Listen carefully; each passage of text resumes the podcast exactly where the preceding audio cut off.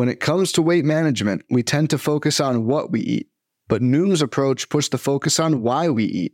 That's a game changer. Noom uses science and personalization to help you manage your weight for the long term. Their psychology based approach helps build better habits and behaviors that are easier to maintain. The best part? You decide how Noom fits into your life, not the other way around. Sign up for your trial today at Noom.com.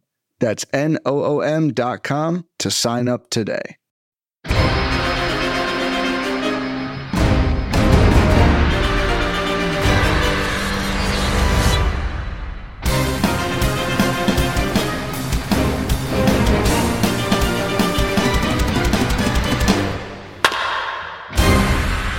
What is happening, everybody? Welcome back to On the Corner. I'm your host, Nicholas Pollack, here with a very special guest, Mr. Jonathan Metzelaar, one of the most famous and talented and accomplished writers on the List website. How are you doing today, John?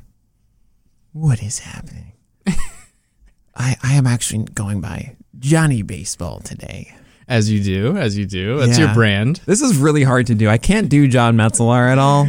I mean, as you could hear, I can't do Nick Pollack either. So Um, but hey, we're doing another on the corner mock draft In- podcast. live and in person? Live and in person. Because? Metzelaar lives in Brooklyn, and it's really cool. And he came over, and I'm using this setup that I made for Alex Fast and me before he abandoned me and moved to LA. Like I literally made this That's lovely right. setup. You hear how good John sounds. yeah, I mean, I love listening to my own voice. And Right? This is really just we all love drawn that out. listening to your voice though john uh, and we're recording with this it's really exciting um, we're going to talk about john's mock draft and uh, just for everybody listening if you don't know we're doing this series we go through the staff mock draft we completed in the middle of october you can check out the full draft board below in the in the podcast notes it's head to head 5 by 5 23 rounds three outfielders, no corner infield, no middle infield, two utilities. Shohei Ohtani's two different players. You have nine pitching spots. You have about four bench. It's categories, head to head, standard stuff. It's essentially you have a baseline for everybody to then change on your league settings from there. And we're going to talk about John's draft. And before we do that, John, tell everyone everything about yourself and where to find you. Well, uh, first of all, my name is Jonathan Metzelaar, aka Johnny Baseball, as Nick mentioned. Um, I started in the fantasy baseball industry as a bit of a YouTube maker, connoisseur, influencer, you might even say. An influencer, yes, Um, absolutely. And, you know, Nick took me under his wing and kind of showed me the ropes, and I've been with Pitcher List for a couple years since then. Uh, dabbled a bit in Batter's Box and then Hitter List, uh, which Scott Chu now masterfully manages for the website. Um, so, yeah, I've been kind of a part of Pitcher List as it's ascended to the heights that it has now reached, and it's been a great experience. And now here I am taking advantage of the uh, technology and hospitality that Fast had decided to spurn. um, so yeah, it's great to be here. Uh, obviously, I love fake baseball, so why not do a fake draft about fake baseball right? and podcast about it? Um, There we go. I mean, it's just a natural fit, so I'm excited to talk about this. And, and what is you. your Twitter handle, John? My Twitter handle is John J O N underscore Metzelaar, which I mean spelled like it sounds. Um, Two A's at the end. M E T Z E L A A R. Yeah, and uh, are you a Yankee fan? I am not a Yankee fan. You are a Um, what fan? I'm a Mets fan. I was What? the first four No letters of my last name spell Mets, so I was born into this. I didn't have a choice. You were actually like in the '90s where they said Z with everything. Yes, You know, it was like grind, but with Z grinds. that's you know, right. Yeah, it like was party Z. Well, yeah, our Yeah. our family name was actually M E T S E L A A R. But then but then when the, the 90s, 90s. hit, we wa- we wanted to stick with the trends. So Um, all right, uh, so we're gonna talk about this mock draft. John was the uh, ninth pick in this draft. Jose Ramirez, Ronald Acuna Jr., Trea Turner, Aaron Judge, Julio Rodriguez, Kyle Tucker, Mookie Betts, and Yordan Alvarez were all off the board. Were you hoping for Mike Trout at this point? Did you feel sniped? Were there other guys that you were debating between? Talked about this pick. I mean, I'm cons- every year I'm consistently the guy who thinks Mike Trout is a value. Um, and I mean, look, some people were trying to make a splash here. Pete Ball getting Julio Rodriguez number five overall. Um, but I'm not here to make a splash. I'm not here to, You're here to dive elegantly. Right. Yeah. I don't. I want to win the fake fantasy baseball draft. yes. Um, so I want a nice high floor, and I feel like with Trout, I mean that that's he's all floor right there. Um, and the floor is so close to the ceiling that you really can't go wrong. I mean, Trout obviously. I can't live in there. I just feel like Mike Trout, as long as he's healthy, and you know that's not a given anymore. I think at this point in his career, he can kind of be labeled with the injury prone tag. But you know, last season, best barrel rate of his career, nineteen percent. Um, he became a little bit more aggressive, swinging at more pitches, hitting a ton of fly balls. But you know, that's kind of how he parlayed a lot of that hard contact into um, the amount of home runs he was able to hit. Uh, he still has some speed in there, 95th percentile sprint speed.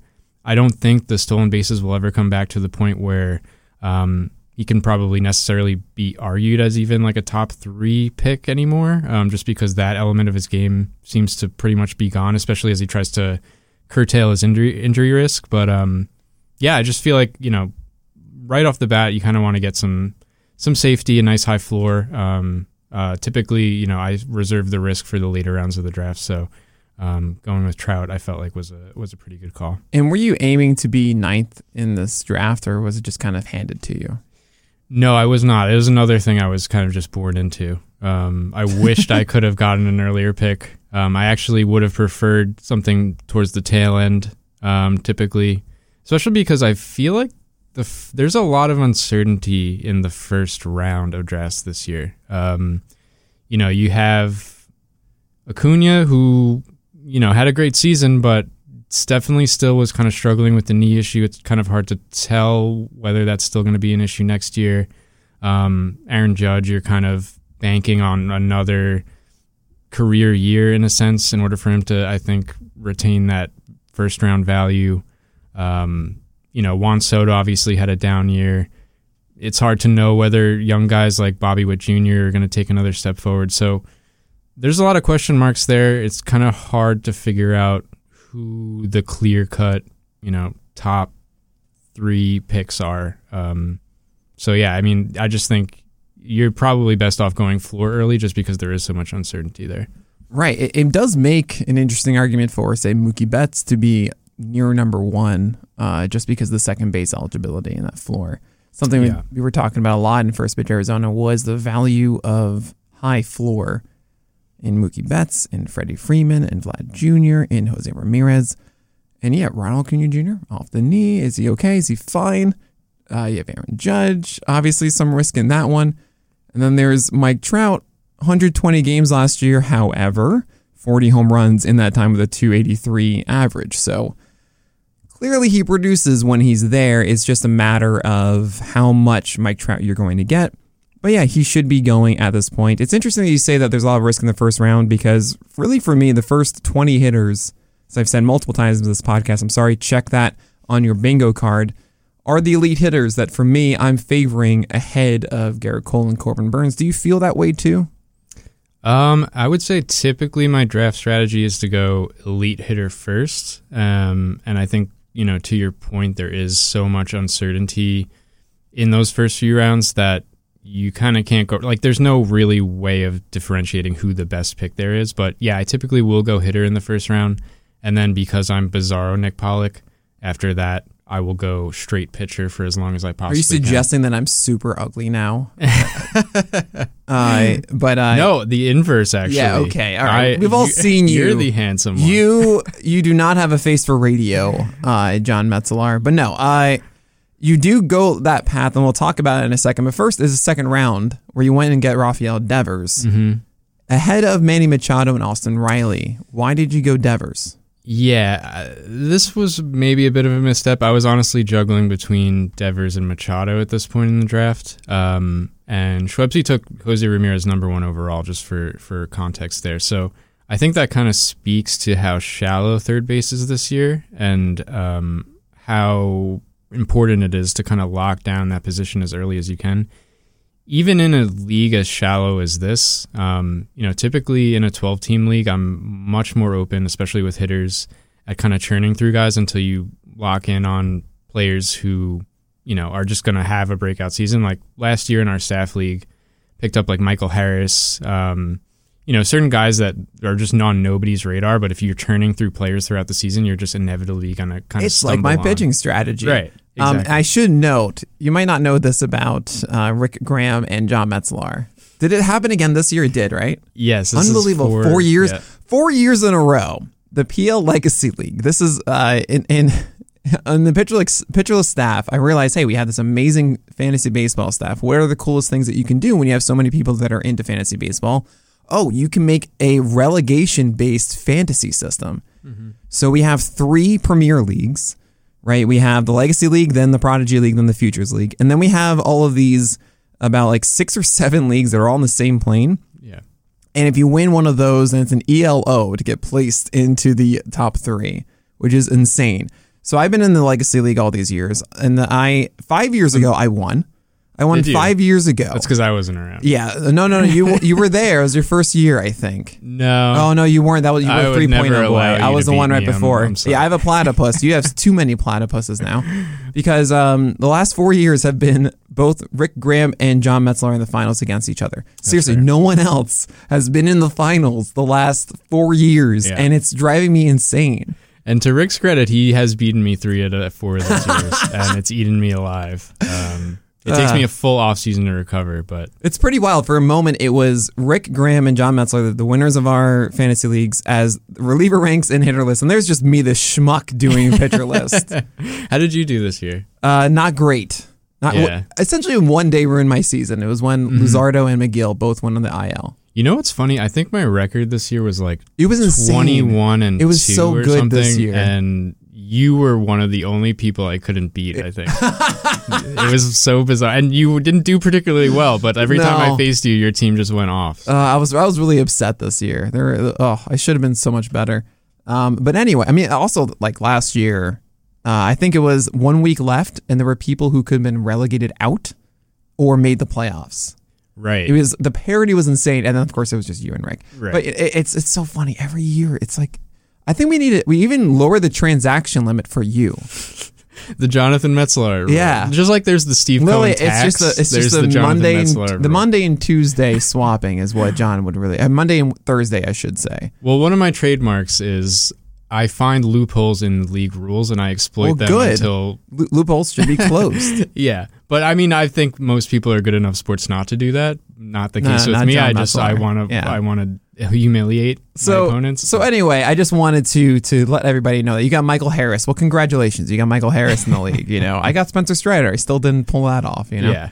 Yeah. Uh, but anyway, I mean, imagine if our powers were combined, what could we Oh, achieve? Oh my god. What could we Scary achieve? to- yeah. Scary to think. Um, Rafael Devers, 27 home runs last year, 84 runs, 88 RBI. Thank you so much for sitting through that tangent. Uh, three stolen bases, 295 average.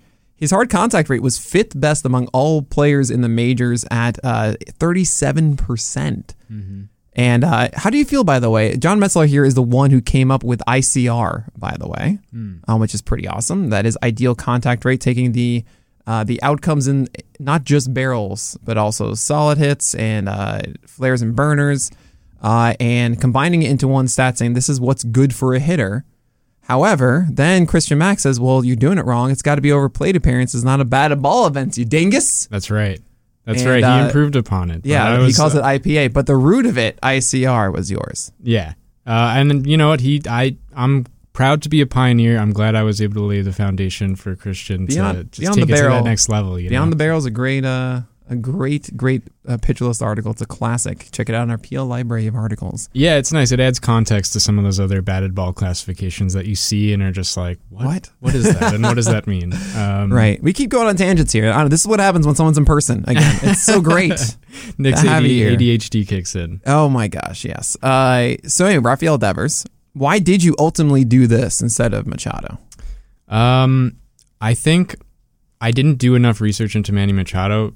For I remember when I used to d- dive into Manny Machado, my issue was with him was his propensity to hit a lot of ground balls, which usually if a hitter has a high ground ball rate consistently, I feel like they're open to a lot more volatility, both in terms of their power output, but also their um, batting average from year to year. Um, so that was something that kind of stuck in my mind from years ago when I when I researched Machado, and I thought was still an issue for him. But when I you know dived back into it, it's something he's kind of addressed over the recent years. So I think if I had to do it over, I probably would take Machado here. Um, but Devers is not a guy that you should sleep on either. I mean, he has just a masterful all fields approach. He's a line drive machine. He smokes the ball. Uh, 50% hard hit rate last year is in the top 4% of the league. He's always managed to do that. And I always love guys who marry that ability to do, to hit for hard contact, but also not strike out a ton. 18% strikeout rate last year was really solid. Uh, the barrel, barrel rate kind of speaks to somebody who could consistently hit, you know, 30 to 35 home runs in a given season. So I don't necessarily know you can go wrong here. I think Machado is going to obviously be in a much better lineup next season. Um, and he doesn't have the volatility that I think he did. So again, I would probably, if I had to do it over, I would probably take that pick back. But um, yeah, I think Devers, you know, Devers, Devers performed really well last year, and I'm, I'm, I'm, you know, I'm pretty bullish on him. Keep in mind because he has the lower strikeout rate and not really this super high walk rate, that 295 average is expressed a little bit more in Devers than it is somebody else. Mm-hmm. So that that's a positive there too. Uh, Devers is interesting. He's a free swinger a bit. Yeah. His, his O swing is 38%. Uh, last five years is about 43%. Uh, it's kind of interesting. Yeah, Um, I mean, there, it, it makes me wonder if his swing decisions are great. Uh, but then again, the 295 average, and he has been performing at that level decently uh, over the years. So I would imagine the average does come down uh, because I don't think it's that sustainable with how much he chases. But I could be wrong about that. Possibly. I, I feel like there are always going to be outliers, right? Like, you know, Vlad Guerrero used to swing at intentional walk Oh, yeah. pitches and hit doubles. By you know, definition, these people are exceptions. right. So there's certain players who I think can kind of overcome the profile that you tr- can sometimes try to fit them into based on their, you know, their statistical profile.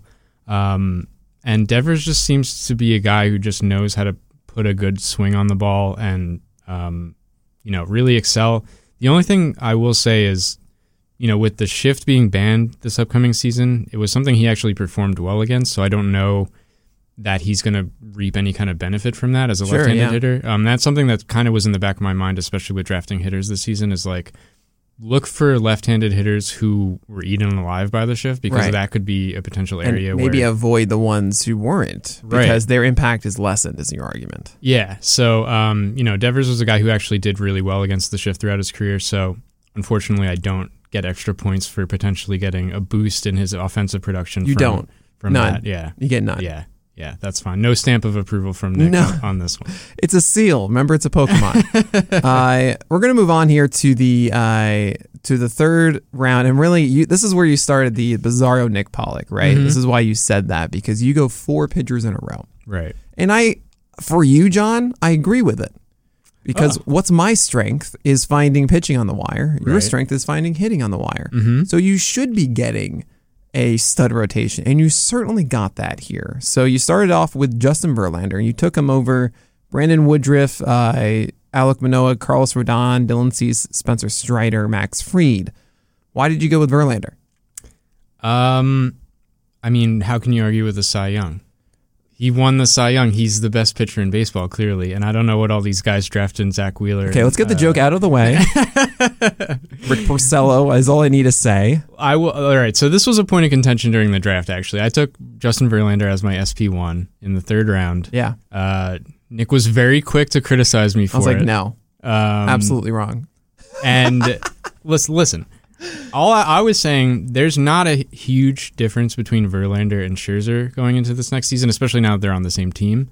Um, in the sense that, you know, yes, Justin Verlander got lucky. He's not going to have another sub two ERA this season. Right. Um, I know the counter argument to that is like, oh, you can't just you can't just add one Ranger run. and- Suarez is a good example. 170, 170 ERA or something like last year. It was like, all right. I Mm-hmm. mean, it did end at like 3 8 eventually or so for Ranger, but you understand my point. right, but the stuff is total like we're it's apples and oranges if we're comparing. Oh, yeah. Well, no, and I'm just saying that that thing about adjusting for luck and everything. Right, right. Um, and you know, I forget what the points you brought up were, but all I wanted to say was Verlander last season. Yes, he got a little bit lucky in the home run department, um, and maybe there was a slight loss in movement on his breaking pitches compared to his peak years, which were 2018, 2019.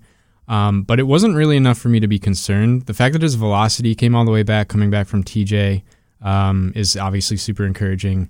The fastball slider both returned uh, the third best P vals of his career this year, um, which I think is encouraging. Um, I think it actually might be in part due in part to the fact that Verlander was using his fastball a little bit less. Um, his 50% usage rate was a career low. I could see, you know, especially now that he's entering his late 30s, early 40s, him starting to kind of adapt his repertoire a bit more to, um, you know, make use of the fact that he has these breaking pitches that could be used more um, in tandem with his fastball and make the entire repertoire just a lot more effective overall. Um, so I don't know. I just I feel like again I probably would take this pick back. I think Spencer Strider was a guy I kind of had on my radar, and I think with the youth on his side and um, It's And- the Utes. the Utes, Yes. yes, with the Utes on his side. Excuse me, Yeah. um, You know who, had more strikeouts last year? Spencer Strider or Justin Verlander? Strider, Yeah. yeah, By which is wild. 15 Yeah, in about 40 fewer innings. Yeah. Yeah. He was on my radar. I was actually hoping he would make it back to me um, in the fourth round, but unfortunately he got scooped by uh, Van Burnett. Um, but He's- yeah, He's a smart guy, Van. I will say this though. I asked I asked Twitter, would you rather have Scherzer or Verlander first first pick in the draft next year? And a whopping seventy five percent said they'd rather have Verlander. And uh, you know, it, it was a poll of twelve people, but the results were resounding. So So it was 9 to 3. yeah, It was 9, Exactly. nine to 3. Yeah. Verlander over over Scherzer. but you know, small sample be damned. It's, I'm sure it was also Mets fans being like, Well, this was hating on this their was own guy. Pre, this was pre Verlander signing with them. no, no, right. I'm saying like they're hating on Scherzer and they're like, oh, we Oh, want right, anybody yeah. else, you Mhm. know?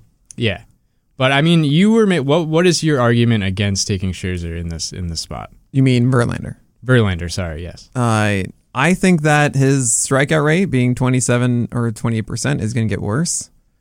Um, I think the fastball was a lot worse this year, only a 10.6% swing strike rate on the pitch, despite still elevating it a ton.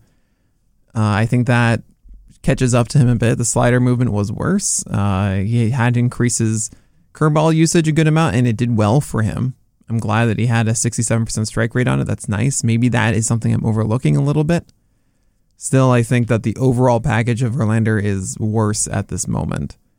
And I think it's going to be a fall hard a bit Yeah, uh, this year. Uh, I mean, that still is a productive pitcher, and it's really tough. The top 20 pitchers are all just so good hmm that it's hard for me to discern where exactly they should all be going. Would you rather have Verlander or the next guy that got taken, Cease? I would rather. Oh no, no, no, no, no! I have Verlander over Cease. I think. Okay. I think it. Well, it's actually like neck and neck. Yeah. I Cease. Well, I've I've talked too much about Cease. I mean, I thought you were talking about Fried, your next pick. Mm. I think Fried is a much safer version of Verlander. oh, interesting. Similar strikeout rate.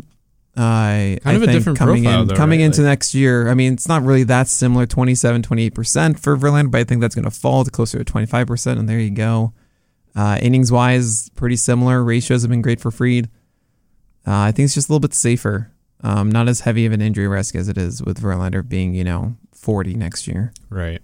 Uh, Cease is, I mean, this is the thing. Again, top 20 are so good.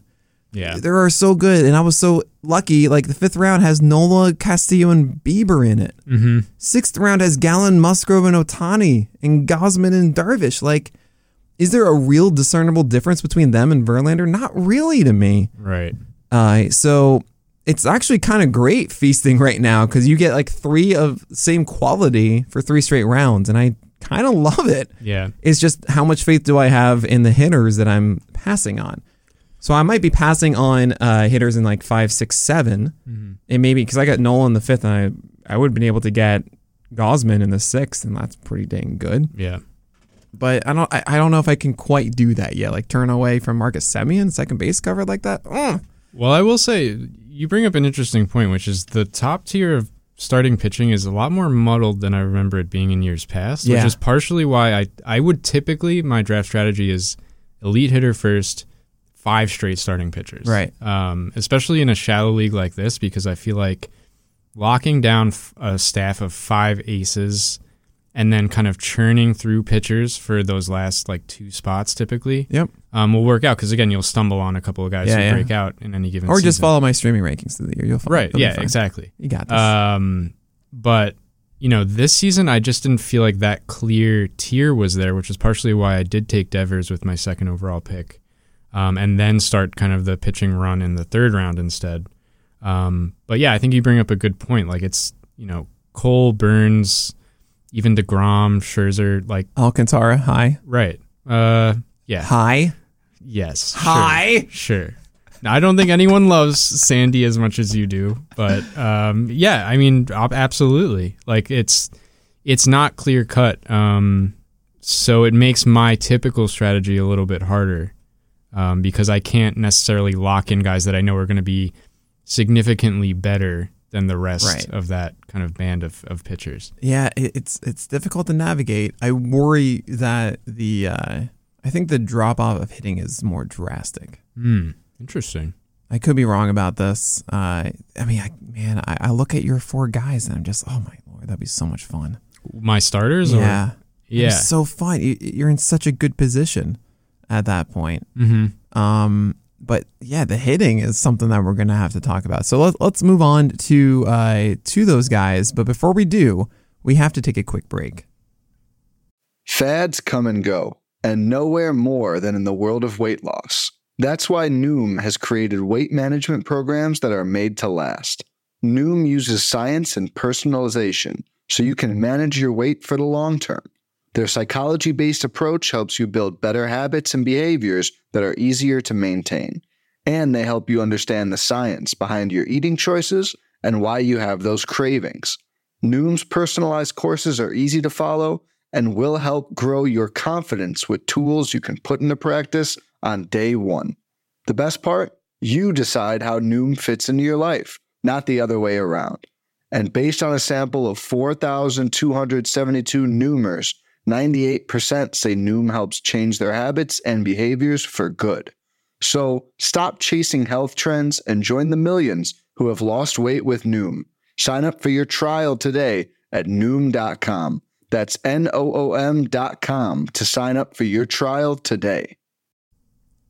So we're back. We're only in the fourth round. It's kind of funny. Uh, I never know where these breaks are going to go. And this one's like, oh boy, we are going to go long. Um, Max Fried is the fourth round. I mean, as I was saying before, he's a pretty safe play here in the fourth round. Last two years have been the same thing. Start with maybe two or three outings that are not good, and then be an absolute stud the rest of the way. At the end of the season, it was a 2.48 ERA and 101 WHIP across 185 innings. Yes, the 200, uh, sorry, the 23% strikeout rate led to just 170 strikeouts. I get that. Only five strikeouts fewer than Justin Verlander. But my those those ratios over those innings is consistent with what it was the previous year, 304 and three uh, and 109. Especially after the annoying start, which was like four starts, and then it was like a three uh, two five after that. Uh, he did super well in 2020, 225 with a 109 in 2020. Max Fried seems like a very safe play here, Metzelaar. Yeah, I mean that's that's kind of what I like about him, um, especially because I think we kind of touched on the risk of Verlander, um, not necessarily just repeating what he did, but pitching to an SP one. Uh, you want kind of the safe floor, and I feel like especially with a guy like Fried who has 632 career innings with a 52% career ground ball rate, um, you know that's going to create a much wider margin for error when most of your contact allowed is on the ground. Uh, and that's what I like about Fried. Um, I just feel like the floor is really high. Um, it's the third straight year his walk rate has dropped, so we're kind of seeing year to year improvements with him, which I think is really positive development.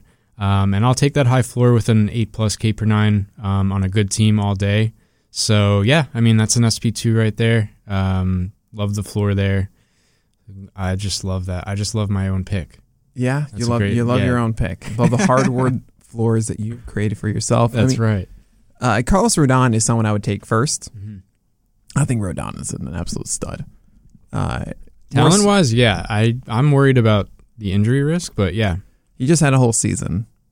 You know, yeah, that's the thing.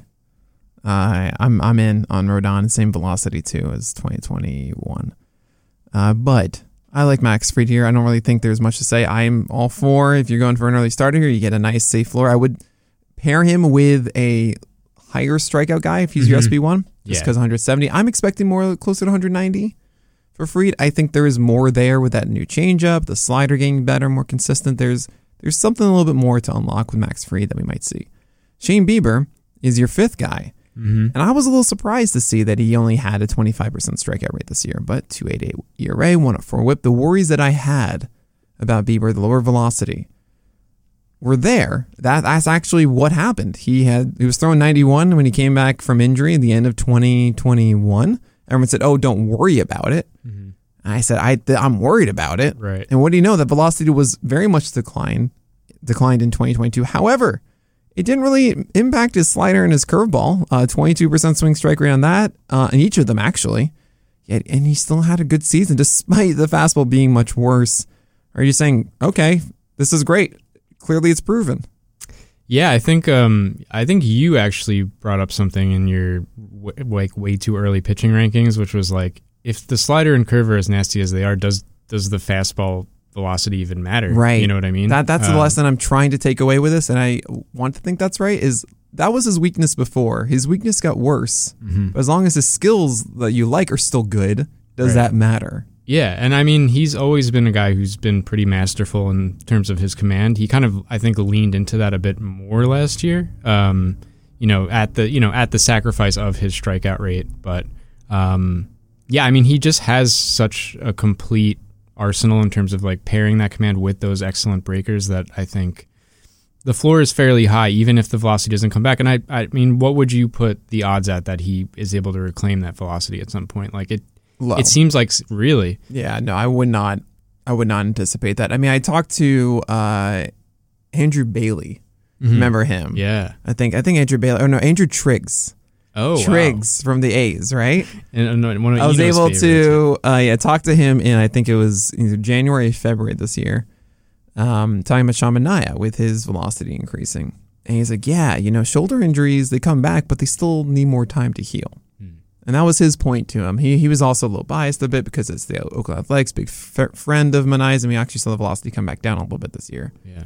It did get me thinking about that. Is that a real thing where shoulder injuries, we might not see the velocity return in the first year, but the second year it could return? Mm-hmm. So maybe I'm being too harsh on it, but it is rare for a guy to have higher velocity decline and then bring it back.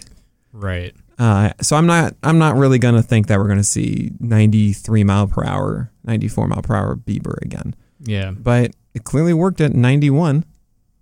Yeah. I guess I guess for me the hope is like the the drop was so precipitous that I I, would hope at tw- you know 27 28 years old he could reclaim a little bit of that um, just with another full off season of kind of conditioning and kind of get back in getting back into shape maybe building the strength in that shoulder a little bit more but um, again I it's not the end of the world if he if he doesn't able if he isn't able to reclaim that because he was sitting 91 last year and you know look what he was able to do so Yeah, when your when your shoulder becomes Slim Jims, Mhm. it's really hard to make a steak out of it. Okay. Wow, that's that's a good one. Is that is that from Triggs or this is, that right one of now. you- this is a this Pollackism? Is, this is a Pollackism. um, but no, I think Justin Verlander fifth round again is another starter that's just great. I feel solid with this one. Do I think he's going to be a top five stud again? I don't because I don't think he's going to flirt with a 30% K rate again. It's possible. You're still getting the whiffs on the other ones, but I think the fastball's too uh, delicious Mhm. for for hitters at the moment. Uh, 41% hard contact ran. That four seam was super high. Two more strikes with it, 70% more than he has before. So I'm a little worried about that. I got lucky with Nola on the fifth. I think Castillo right before it by Anthony Tucker is a better choice. But Gallen, Musgrove, Ohtani after this, yeah, no, you Bieber's the right one. And you took Gallen actually in the sixth round. Yep. I didn't actually anticipate so much love for Zach Gallen Mm. when at first pitch Arizona. And it's weird. I'm not drinking out of the Gallen's Gal uh, mug right now.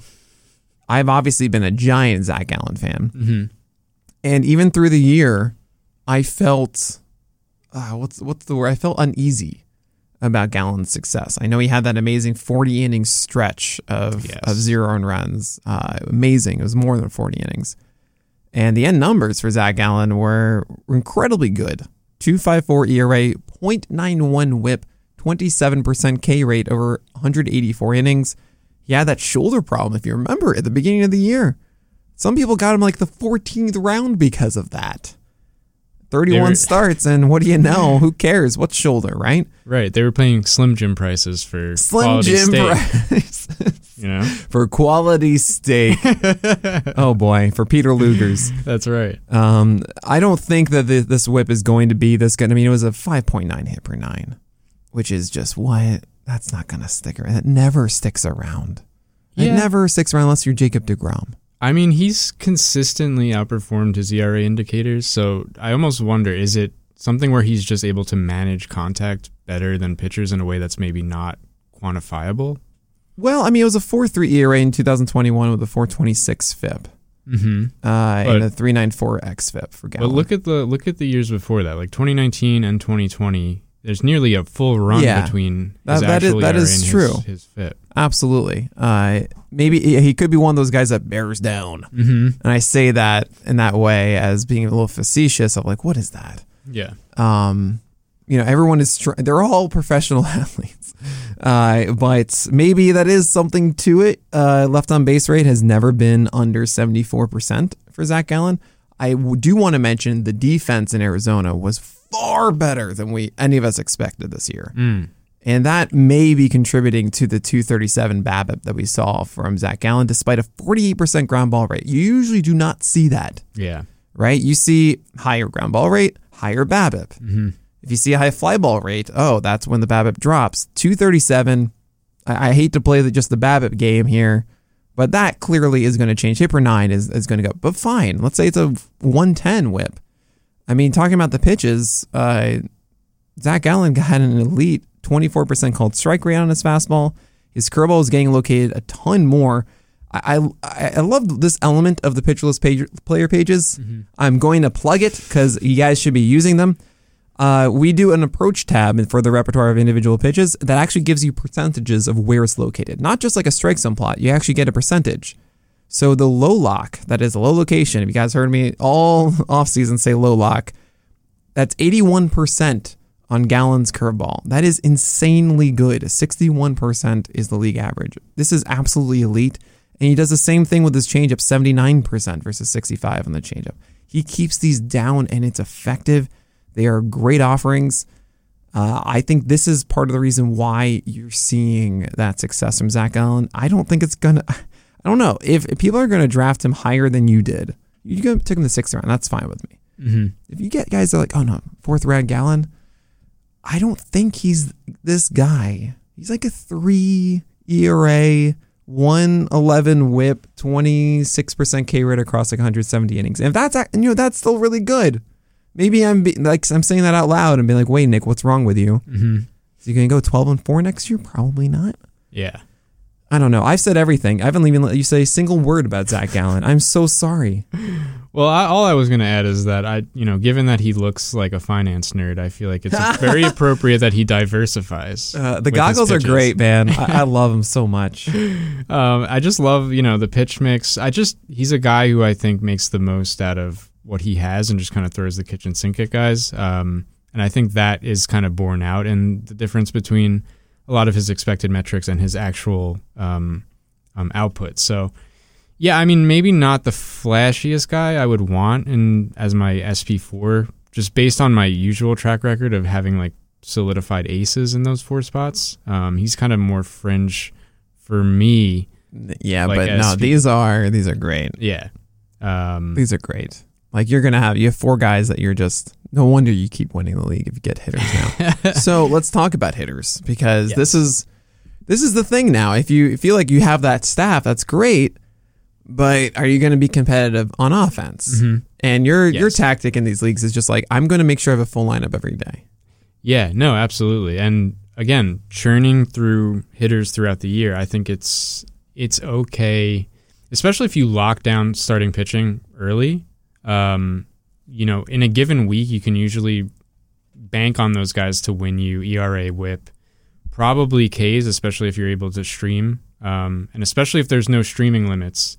Um, Nick has has ruled with an iron fist over the last few just years. one transaction a day. Right. That's sure. that's pretty good. At at one point there was no transaction limit. Oh, I know. You had like a hundred. You had like like, two hundred fifty 20 guys a week. transactions in the year. Um, Even more than that.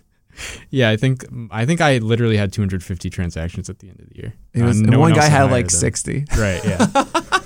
um, but yeah, I mean, like you can if you lock down those pitchers early, you can you can give yourself a little bit of cushion over the first few weeks of the season. I think to find the hitters who are going to have kind of that special season, um, which is again what I was what I've been able to do the last two years in the staff league. Right. Um, there's always guys that just kind of come out of nowhere, so to speak. I, you know, two years ago it was like Jorge Polanco. Um, last year, again, like Michael Harris. Um, you know, there's just always like these names that are on no one's radar. Right. But if you are churning guys and kind of picking up guys who seem to be doing well initially and seeing how well it goes and kind of riding it out. Instead of just saying, "Oh, they're doing well. This isn't going to last." Yeah, Stop, right. stop trying to being so smart about it and just saying, "Okay, maybe this does last. Then great, then I'm all set." Right. And don't fall in love with, you know, your first few picks. Especially in a 12-team league, it doesn't really matter if you win the draft. It feels good to have a really good draft, but Yeah. if guys aren't panning out over those first few weeks, don't hesitate to cut cut bait. It is. It is kind of funny. I I drafted uh, my basketball team yesterday. This is Right. my. This is These actual. humans. Yeah, these are these are the kids I coach for the year. I don't. There's no waiver wire. Right. This is 13, 14 year old rec basketball. Um, the funniest part is that uh, this is really funny. Like, there's no way the five other coaches are listening. Um, is is the the talent pool? It was it was like there were three like stud players. Like the they were these kids are really good, Mhm. and then everything else is like uh oh. Right. And we like okay, there we are. We run the draft, and it says okay, cool, we're the second pick, and then it says cool, we're gonna run it one more time. Like oh no, and then we become the sixth pick, and we go oh gosh, what are we gonna do? Literally, our first two picks were kids that didn't show up to the evaluation, so we don't know how good they are. But we heard like whispers and rumors. like and, an I saw, I saw agent, like right? yeah, I saw like a video on a phone of one of them. I'm not even kidding. And then like the other one says like yeah, he's really good, you know, and everything. I'm like all right. And that's like I, that's my way of like shooting the darts because I need somebody Right. to compete against those top three to win. Right. Right, You need and- to have the, you know, the To win your fantasy, yeah, to win your leagues, you have to hit on something. Right. Yeah. And I, I love the team that we drafted. There's some amazing kids on. I cannot be more excited to meet them and work with them. I remember seeing the tribe and say like, oh, if I teach them to like take that extra step or something like that, I'm so excited. It's just really funny to me. Half of my kids, five of them, I have not seen them play yet. Mm-hmm. The other half, I'm like, oh, I can't wait to coach these kids. Right. And so yeah, that's I gotta I gotta hit something with one of those unknowns for me to compete in this basketball league. Is there the equivalent of like a combine? Like you're watching their skills? It, it's actually really and- funny. I'm sorry to tangent on this, but there's a. Uh, it, blows my mind. It's the most fun thing. I, I, I encourage everybody listening, if you're even thinking about it or thinking of other ways to give back to your community and you like sports, I, ins- I, I, I bet you there is a rec league in your city or town that are looking for volunteers like you to just coach. And it is the most rewarding, fun experience. Um, you just be able to like, all right, you know basketball. You have to work with these kids and like Yeah. have, make relationships with them, and then really work together. It's amazing. And so how they set it up in this one is they have a tryout where it's it's a tryout, but it's really just an evaluation. They just play five on five with each other, and all the coaches line up with clipboards. so it's like take notes and stuff. And it's a, it's like, can you imagine as like a 13 year old, Yeah. like just you, you don't know anybody, you show up, you have to play basketball, and all these adults are like with clipboards, like whispering to each other, and like uh, like unbelievable. What is? But for us, it's the most fun thing ever. Yeah. You know, like lean in and go, oh yeah, yeah, yeah. He's got okay. gonna- You see that little shot? Do You see the pump fake of it? We literally drafted a kid because he um he licked his lips and then wiped his shoes because he's a gamer. Oh, is that what? is Well, that- like he's in. He knows every, everyone who plays basketball has done that and like is into it when they do that. This is just an evaluation, but he's Yeah. like, okay, all right, you know. right. And we're wondering like, does this athletic set have to apply to that? Right. Anyway, sorry, this is the weird tangent one because I got John Metzelaar in the studio here at the Pitcher List headquarters. Um, but that's Zach Gallen, and I love that you were talking about strategy and everything. Uh, Dansby Swanson, does he lick his lips and and rub his cleats? Um, he's got swag, so it's not quite the level of licking your cleats Hmm. Sure. or anything like that. But um, I mean, it's the beard, man. yeah, he's got It's grit, unbelievable. swag. It's the intangibles. That's kind of That's what you're kind of talking like a beard that if you grew a beard, it would look like. about. I don't know about that. Um, I'm actually trying to see. Can you? No, I cannot. Really? Is, is I, it just the Van Dyke? I can only do a mustache. Yeah, you can't do the Um, cheeks. The cheek, like turn to turn to your left. Yeah, there's nothing there. This is why you had me here in person, so you can. I'm, I'm just I'm shocked. my- No, you don't want mine. Mine is like, what is this? This is this is trash that I have in my face. No, no, no, no. And You also have a good mustache. If you don't know John Metzelaar, it's TikTok. It's good. Yes. Um, but Dansby Swanson, okay, I, I really Yes. got to focus. I'm sorry, Focus, everyone. Nick. This is on this is on me. Uh, shortstops is the thing here. So outfield and third base is all that you have, right? Mhm. Yep. And I have said this a lot. You have to have a plan for the infield Yeah. because especially second base and third base are the hardest ones. I mean, first base kind of it does have a fall off to it. Mm-hmm. Shortstop there is more depth to it, and I think you did get um, the last one that I would be like okay and get. You're getting a seal of approval for this one for Dansby Swanson oh, all right. because I think there is a massive drop off, and you came back to hitting and attacked a place where you could get the biggest impact uh, right away. So Yeah. tell me about Dansby Swanson. So this was kind of blew my mind, but on Razzball's player Rater last year, he was. I don't know if. I hope the mute caught that, but it was so loud that it reverberated off of the soundproof room and into my mic. Um, I'm so used to muting in at my home office with someone else remotely, so I hit the remote button and then like I burp really loudly at times. And I totally forgot that like the mic is I don't know three feet away from me. so now you all know this is a look behind the scenes. Nick burps just constantly through, throughout his podcast. Sometimes, and sometimes he needs. It's because I drink water. I'm a hydro homie. yes. Okay, sorry. Yes. We will talk about the Dansby Swanson at some point. Go ahead. Um. Wow. Okay. Yeah. So anyway, Dansby Swanson, number nine overall player on Razzball's player rater last year. Number nine overall. Um. And Scott Chu brought up a really good point actually during the draft, which was that a ton of that value is because of where he was hitting in the Atlanta lineup for a while. Oh yeah. Uh, he was hitting second for a good portion of the season. A lot of the value on the Razzball player rater, I think, was driven by his run and RBI totals and the fact that he kind of was able to contribute across the board in your standard five category uh, leagues. So, you know, it's going to be, I think, next year contingent on where he ends up in the lineup. I think most people are thinking he'll probably resign at Atlanta. Um, and if he does, he's going to have some competition, I think, for those top juicy spots in the lineup. Um, but I just feel like he is a really solid overall like hitter and you know he changed up his bat and his approach in 2019 and has kind of steadily seen a uh, a rise in his hard contact ability. I see him as kind of a 25 to 30 home run hitter over a full season who can also, you know, hit a ton of line drive, steal some bases, hit for a palatable enough average. Um, so I just think it's a he's a really solid all, overall player, and especially because at this point in the draft, you know, the next shortstop off the board was like Oneil Cruz, which, you know, definitely worth the gamble. Um, but again, I'm not here to win the imagine. I'm not here to have fun. I'm here to win the mock draft. Oh, So I I, need to make sure that I'm I'm setting myself up for really solid imaginary future performance. Um, and Dansby Swanson is that guy. He has that floor, I think, um, especially at middle infield, to to put me in that position. So Well, all right. Uh, Dansby, 25 home runs, 96 RBI, 99 runs, 18 stolen bases, and a 277 average. Uh, yeah, first and second in that lineup for Atlanta last year. Uh, he does, as you mentioned, where's he going to go? And uh, where will he slot when he does sign is something I would do want to think about. Um, and uh, that, that's the only shift I would have. But again, I want to reiterate after this, you said Oneil Cruz way riskier. You know, this is your third hitter, and you need to secure something. Uh, Carlos Correa went in the 11th round, which I think is a little too late. Um, that was such a steal, I think, by Pete Ball. Um, but I think it's because everybody else had a shortstop at that point, except Pete and Scott Chu. They're kind of playing this chicken a little bit. mm-hmm.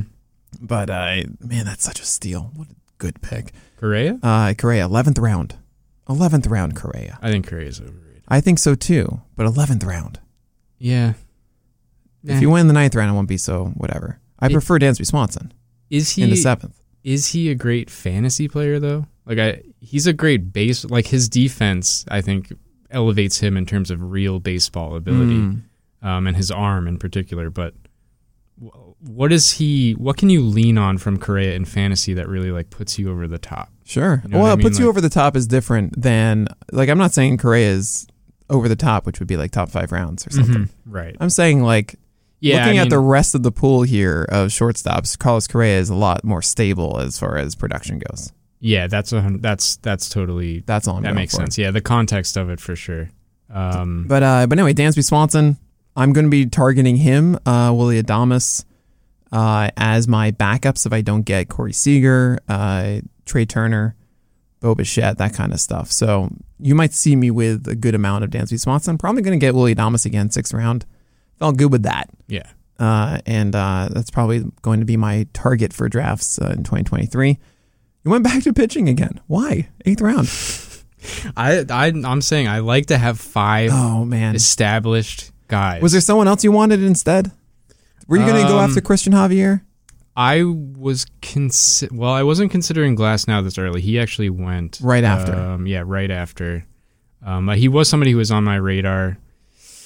Snell was sort of on my radar, I guess. Um, Yeah, he Javier- existed. Yeah. Again, I think within the first 10 rounds, roughly, is where I like to go for. So, and I think that's kind of borne out in most of my picks to this point. Like Trout, Devers, Verlander, Fried, Bieber, Gallen. Those are guys that I think can be counted on to a certain extent for above average performance. Maybe you're not going to have like a Cy Young season from those pitchers necessarily Sure. or like an MVP season from those hitters, but as long as they're on the field, you know that they're going to produce. Um, there's not really that many question marks. I think once you get past the 10th round or so is when you should start loading up on that risk because the player pool is obviously starting to get a bit um, shallower. And, you know, this, these are the guys that are going to be churned on your roster anyway um, over the course of the season. So, um, yeah, in terms of who I went with next for the pitcher, Clayton Kershaw, again, I just feel like it's a safe pick, especially as my SP5. Um, he's had an ERA above 3.03 once in the last 14 years. Um, surprisingly, had a really solid year with his fastball last year um, by PVAL. Wondering if that's because of how he sets it up with his slider. It's so funny to see his pitch usage chart. Like if you ever pull up Kershaw's pitch usage chart throughout his career, to just see it very gradually um, and continually drop Yeah. like the fastball usage and just it's just beautiful honestly like usually it's so much harder to track trends um, when you're just kind of pouring through the data but then when something is just so linear like that Right. um, Yeah, make a full X of that slider. yeah Uh, 43% usage for that slider for Kershaw this past year, 40% on the fastball. 40 Mhm. seamer. Yeah. It's it's really the slider is one of the best in the game. Uh, the curveball, the skyhook, he's still really good. Yep. Yeah, it's the only skyhook in LA I've ever heard, right? Pretty sure. Of- In all of history, there's only been one skyhook, and that's Kershaw's curveball in LA. yeah Um, the four seamer, uh, he jams it down and in a lot. Uh, I think he does lose his command of it a decent amount, so much more than he used to, and that's where you see any sort of damage come. But I mean, 228 ERA, 0.94 WHIP, 20% K rate for Kershaw last year in 126 innings. It's just about how much you're going to get. I'm a little surprised that you went after this because you didn't really need this extra element. Uh, you really needed to catch up on hitting, and there are some really good guys here. Luis Severino, Nestor Cortes, if you are going to go for one. I would think that for you, you'd want, you already have your ceiling, you know? You, you just get, get like, if you're going to go for a star, just get more things so you don't even need to think about it. yeah i mean for me just you know it, again i've been in the championship for straight it's years funny. Oh For my to- god! for I just saw the twinkle in his eye, the head cock, the, the shoulders back. yeah Oh man! um so listen this is my strategy okay i get five really solid yeah. high floor pitchers um Well, I that's what I'm saying though. Is that you, so? You think the floor of Kershaw is higher, regardless of the innings, because the Then- the volume's gonna be lower. Lower than severino I I would say Cortez at the very least. I I would say Yeah. Framber Valdez, uh, even though the whip is going to be a little bit worse, I think you're going to get a lot of wins out of that, which is kind of what you're looking for. Yeah, that's a fair point. Um, yeah, you might. I might prefer Framber, and honestly, like at this point when we were drafting, well, this was like two months ago. Yep. There were some question marks on whether Kershaw was going to be even playing this yeah, year. right. So, we thought we might retire. yeah. Um, so there was definitely some question marks there. I just feel like the pool of pitchers here, um, you know, it is a higher it is a higher floor with Kershaw, but I also feel like the ceiling is still there. Mm. Oh yeah, Um, 228 ERA last year. You know, sub one WHIP. Right. Um, so I mean, I'm playing devil's advocate here, buddy. yeah, yeah, you're kind of you're kind of planting a seed in my mind, but I gotta I gotta Lance Lynn. gotta push you Lance out. Lance Lynn's a fun one too. George Kirby, Logan Webb. Yeah, those are Chris fun Bassitt. ones.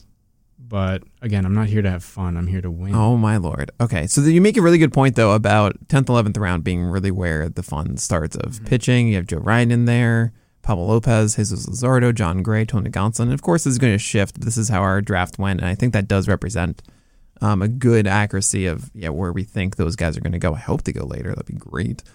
Um, but now you finally need a shift to hitting, and you go. Uh, unbelievable. You just avoid infield. You're like, what is an infielder? Um, you don't get a second baseman until the 16th round. You don't. You, you wait ages for your catch. Of course, that's your catcher. Um, ninth round though is Tyler O'Neill. Mm-hmm. Uh, so right. talk to me about him. Yeah, so this is kind of where the transition to more riskier picks, I think, starts to take place. Um, O'Neill did manage to go 14 14 in less than 400 at bats, and that was despite playing through a hamstring and shoulder injury. Um, and that's something that I kind of talk about a lot, which is if you don't roster certain players throughout the year, sometimes the fact that they have been kind of grappling with injuries throughout that season doesn't really show up on your radar and you look at their stat line, you know, without that context and you think, "Oh, this guy's a bust," or the breakout season he had last year was just a total fluke. But with the context that he was playing through injury and still managed to have arguably a fairly productive fantasy season, I think is really encouraging. Um, and from when he first got off the IL in July, his harder hit rate was consistently in the 48 to 50% range. So Oh man, Still that's crushing the ball. Hard hit rate was was way up. Yeah. Um, so you see right there that once he kind of didn't have that shoulder injury kind of weighing down on him, he was getting back to the guy that he was when he had his breakout season. On top of that, he still got 98th percentile sprint speed, career low whiff rate of 30%, which I think is the big thing that you worry about with O'Neill because the thing that was always holding him back was his inability to make contact. It wasn't when he made contact, it went far, but you know his ability to actually put the bat on the ball was was something that hampered his ability. And we saw last year career low whiff rate knocked five percent off his strikeout rate uh, and was chasing fewer pitches than in his breakout season in uh, 2021. So these are all really positive signs. You add that to the context of his injuries that he was fighting through um, and still managing to show those improvements. I think with a fully healthy season coming up, I think there's a ton of value right here with O'Neill, especially in, in, in fantasy leagues, because he's a guy who could hit upwards of 30, 35 home runs, chip in 15 to 20 stolen bases, and, you know, if he continues to show these improvements in his contact ability and ability to lay off um, pitches outside the zone, you could see a palatable batting average that's not going to really hurt you. So um, he's a guy I'm definitely taking the discount on this year um, to get him in. What is this? The ninth round, I think, is a solid value. I, I wouldn't typically in a league this shallow be getting my second outfielder this early because, again, like you said, I have an entire infield that I still need to fill, but And what is the easiest position to fill? outfield. Yes. Yeah. Right. And and it sneaks up to you in a league this shallow. I always for I I only play, Surprise! I only play in in deep deep difficult professional leagues. So okay. All right. for me to for me to, you know, kind of slum it a little bit and play in these these 12 team leagues, it's it throws me off my game a little bit. But um in this case I had to make an exception. You know, the potential here is just so high that you might as well kind of throw a lotto ticket. Um, he's not all that dissimilar from other guys that were going in this round, like Max Muncy. Um, there's a ton of risk there, obviously. well, why didn't you get Cavan Biggio though? Do you want to go down this? No, path? I don't want to go down this path. no, I um, that is a fun joke that we have, but I I will say about Tyler O'Neill, who you did take here in the ninth round. Um, contact rate is still below average. It's five points below below of uh, league average at sixty nine percent versus the actually six points, seventy five percent of league average. Uh, the O swing rate is below average though, 20%. As you were saying, it did go down from 30% instead of 31.6% for league average. So I hope that he can continue to make hard uh, contact because, as you mentioned, it is very hard. His ICR rate is 40%, which is very, very good. Uh, always below 40% is the league average. Um, hard contact rate is tw- uh, 27, which is fine. 148th in the in the majors because he strikes out is still a 27% clip. And that's really the issue, 228 average. But as you're mentioning, he did better as it went on. Um, and I hope that Tyler O'Neill does bounce back. Now, man, we are going so long on this one. Kris Bryant. I mean, this is really the tune of this. If if what I'm getting from you is you got to shoot for the highest. It's so funny because this is what I do with pitching. Mm-hmm. Yeah. And you're like, well, then I'm just going to burn and churn him. Yeah. And I'll find something else. Yeah. Bizarro Nick Pollack. A Bizarro Nick Pollack. Yeah. It's fun. Um, so yeah, let's just have a team that we both start drafting in the 10th round, right? Yeah. Uh, just a I- blank team. I want to say it is nice drafting with you because I'm we're never in competition for the same players. Oh, yeah. It's like I'm drafting all the aces while he's drafting the bats and then vice versa later in the draft. So it's very yeah. nice. we we text worry. each other to say, hey, who should I take right now? Yeah. Um, yeah, Kris Bryant in the 10th round, continuing that trend of bounce back candidates trying to get value. And in every draft, you're trying to find value somewhere. You're trying to get it with hitters in the 9th and 10th round here with Kris Bryant. What do you see from Bryant in 2023?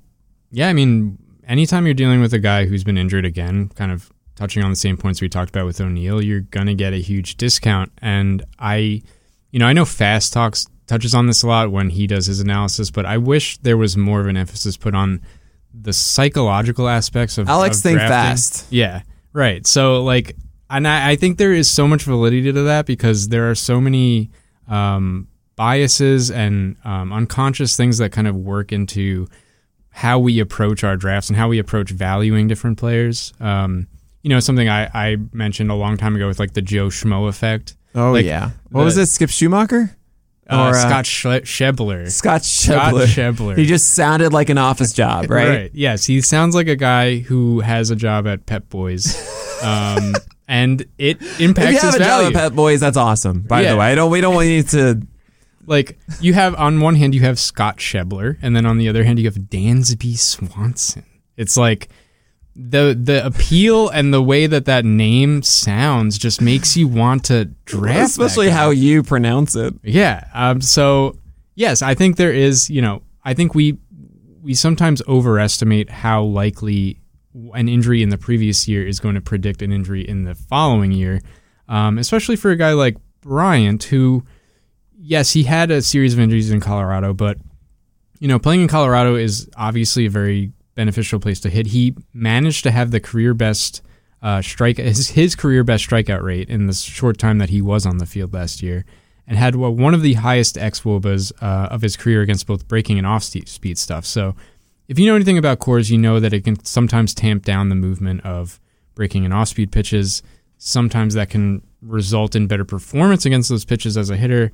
We see that borne out in Bryant's performance in the brief time he was on the field, and I think there's no indication that this is going to be a recurring issue for him going into the season. And as a guy who should have third base and outfield eligibility um, heading into the year, is going to be hitting in Coors, um, has a long track record of performance, is probably going to be hitting in the heart of that lineup. I just think there's a lot of things going for him, and he's worth kind of taking the risk, especially at this point in the, the draft, and especially considering how shallow third base is. I know I already have a Rafael Devers, but this gives me a little bit of insurance if you know injury befalls him, or you know it just gives me a little bit more flexibility with my roster to have a guy who can who could probably slide into either of those spots in my on my roster. Yeah, flexibility about Monday and Thursday, Yeah. right? That one thing that that stuck with me so much is Alexander Chase telling me, "Look, head-to-head leagues, how you win them are getting the most plate appearances in a given week." Mm-hmm. Absolutely. And I'm sure that's what you preach all the time. Yeah, definitely. You want to make sure you have, um, you know, and that's something that comes up a lot, especially when you're looking at your matchups. You have to read what's coming down the pike. So you look, if you're smart in a head-to-head league, you're looking at your opponent's roster. You're seeing, you know, on on days when guys are typically off. Let's say, you know, Sunday, Thursday. You know, slates in the schedule when there are typically less games. you're you're looking at how many batters he can slot into his active lineup versus how many you can. Right. And then you're tailoring your roster decisions in terms of free agent pickups to make sure He doesn't okay, get 'em. yeah, if if if I'm choosing between two guys on on the wire and one of them is playing on that off day and gives me that extra, you know, four at bats or whatever in a matchup, that gives me an edge. So that's going to give that player the edge and I'll pick him up instead. So these are all things that you have to weigh, I think, especially in head-to-head matchups. I think a lot of times people sometimes wish that it was just kind of a set it and forget it thing, but if anything, it's probably the most active format you can play in because there's always something to think about and to analyze whether it's on your side of the roster or your opponent's. Right. Um, so yeah. the flexibility of Bryant is is nice because he can be moved around to maximize the amount of at bats that I'm getting. Yeah, uh, I do that for pitchers. Mhm. Uh, where I, I I say this all the time. I'm looking at my staff versus their staff. I'm counting. I essentially make a very generalized projection for each of their guys. My guy is equal to his guy, Mm-hmm. you know, and just how many do you have stacked up? Then you realize, oh no, I'm down like three good guys or something. Yeah. Then you say, okay, I need to outpitch him. Uh, like I need to get more guys than he does to cover that. Yeah. Right? You have to make your own weekly projection for your team versus theirs. If you can do that on a Sunday, Monday, whatever it is to set it, you'll be so much more ahead. Yeah. I have to spend more time on my hitting clearly to take down Metzelaar. uh, we're just gonna put a handicap on you. Do you get one transaction a week? The Metzelaar rule isn't strong enough. I mean, se- we had a seven, right? It was seven. it was originally I think like 15 Yeah, and oh my I gosh. just Uh, well, the, the problem the problem with transaction limits is preseason. I, I was in a league where you had four a week, which actually in season is pretty good. I think Yeah. it's actually good in season. However, it is so bad after your draft because you don't get an extra amount when the week starts. So we would draft like a week before the season started. I got two L- IL guys, so I have two extra draft picks. So let's say I fill those up. Then there's more things that come out before the first game of the year. yeah. And then I don't get like all of week one, which was 10 days. I get two more after those. I only have four for those 10 days. And oh my God. Yeah. I was I was so anxious. There were all of these guys I wanted to pick up, all of this, and I just had to sit there and wait. Well, some someone had just one pickup. Like, how do you have only one pickup? How do you live like this? Oh, I mean, it's the worst. You do need to have some flexibility there because it's almost inherently unfair if a guy you're going up against like I'm not making excuses, okay? Rick Green, Rip Graham beat me fair and square this year. But I will However. say, but I will say, during our matchup, it just so happened that going into the matchup, he had more two start pitchers, so I had to find a way mm. to try to circumvent that. It's almost like he, you know, planned for this. yeah, he all credit all credit to him, Yeah. quote unquote. No, no, no quote But- unquote. that is a quote of this podcast that all credit to Rick Graham for winning the series one three out of No, the he has my number. Okay, he's Yeah. three and one against me. calls you every night. Yes, To remind you. Um, but yeah, I mean, you you do need to have some roster flexibility in your league in order to kind of offset that, so that there is a level playing field to it in a sense. Um, but yeah, you also touched on something interesting, which is the use of IL slots. Like an IL slot is a part of your roster. If you let it sit empty, you're throwing away an Yeah, right. opportunity to Exactly. stash Right. player. So anytime that you're you have an empty IL slot, you should be looking on the wire for a guy Absolutely. who down the road. Now, help one you. thing I do want to mention about that, people can get way too attached to the guys in the IL. Mm-hmm. I bird in the hand, guys. Legitimately, I I cannot express that enough. Do not throw away the now. There will always be more now. I talk about in dynasty leagues. I say there's a three year window. There will be a new prospect the next year. But even in season or redraft, if you are not having, you are giving away a roster spot for an IL situation when they are not returning within a week. Yeah. Oh boy, you I mean- got you got to move on. Yeah. you, you have to. We saw that what two years ago with like Syndergaard, Sale, Severino, guys that like you, Oh, entering this past year, yeah. Oh yeah, or two years ago, yeah. like yeah, at the at the expense of your roster, right. Stashing guys who are on the IL that you expect, you're like, oh, he's going to come back in three months and be an ace, Yeah. and then there's setbacks, and then like, Right, and then You're holding they're him the not whole year and necessarily an nothing. ace, Right. and uh, and the problem is that then you have someone that actually should be stashed in your IL, right, and then you're losing a roster spot. Those roster spots, especially in April, oh my gosh, Mm-hmm. April and May roster spots are everything. Yeah, hundred percent. Oh, that you, you don't get Spencer Strider or Christian Javier on your teams if you don't have that roster spot. Right. Absolutely. Um, so back to the thing, man. This is the longest spot. This is the longest one. I thought it would be with Ben Palmer, but no, it's going to be with you. Rowdy Tellez is up. Oh That's boy, right. you like some Rowdy? I do. Why? Um, he was one of the guys that you know talk about churning guys, talk about discovering guys throughout the season. I mean, he had just an amazing season last year, and he was someone that I just picked up and dropped constantly. Right, like Christian Walker almost kind of was like Um, yeah. this too. Oh yeah, Christian Walker, another one um, that I had on my roster for for most of last season and, and benefited from. 35 home runs last year, 89 RBIs, uh, 219 average, so that hurt you a little bit. But you know, in a 12 team head to head league, if you're stacking guys who have a ton of power, typically you're going to come out ahead because a home run will give you a run, a bunch of RBIs. It'll help you in the home in the home runs category, and it's a hit. So it's touching on most of the fantasy categories, and you're usually going to have a slight edge if you stack up on power in a head-to-head league. So, um, yeah, Tellez last year, 116 mile per hour max EV, top two percent of the league. The dude has power. Um, we see that in the 12% barrel rate, and with a strikeout percentage under 20%. Again, this is kind of touching on what I like to see: a marriage of power and contact. Um, you don't often see guys who make this much contact with a below average whiff rate, but he managed to do it with just a 23% whiff rate. He was shifted on. So we got getting back to the ban of the shift this season. He was shifted on in 361 of his at bats last year, Oh man, uh, and he hit 219 with a 34 WRC plus when getting shifted. Take that out of the picture. mm-hmm. I mean, that batting average is going to most likely shoot up this season. Um, and again, the power and contact ability is legit. So, with the shift no longer kind of tamping down his potential offensive production, I could see this as being a really big year for Tellez. Um, and I just think he's a really solid bet value, especially if you want um, some above average power production. what was the number you gave for how many uh, uh, at bats? 361. Okay, so then you have 121 strikeouts and 62 uh, walks in there, and you said at bats, not plate appearances, right? Mm-hmm. Yep. So roughly, I mean, he had about 600 plate appearances, 121. That's down to 480. Then you take the 62. That's down to 420. Uh, 420 out of how many? 361. You said.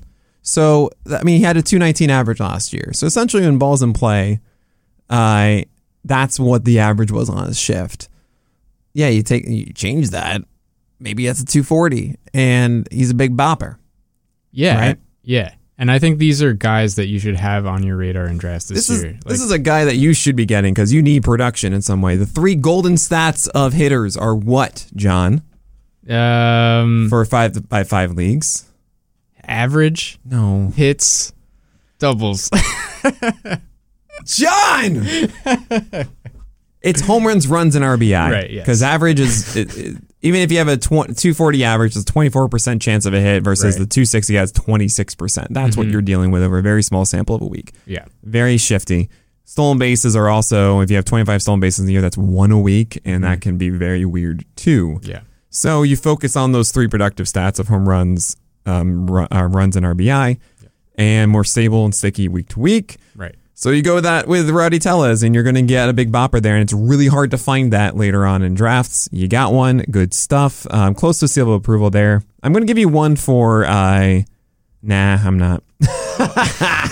take it back. I take it back. Um, I want to do like the, of the collective of the four starters in a row. Um, Christian Yelich now 12th round. You, are you still a believer here?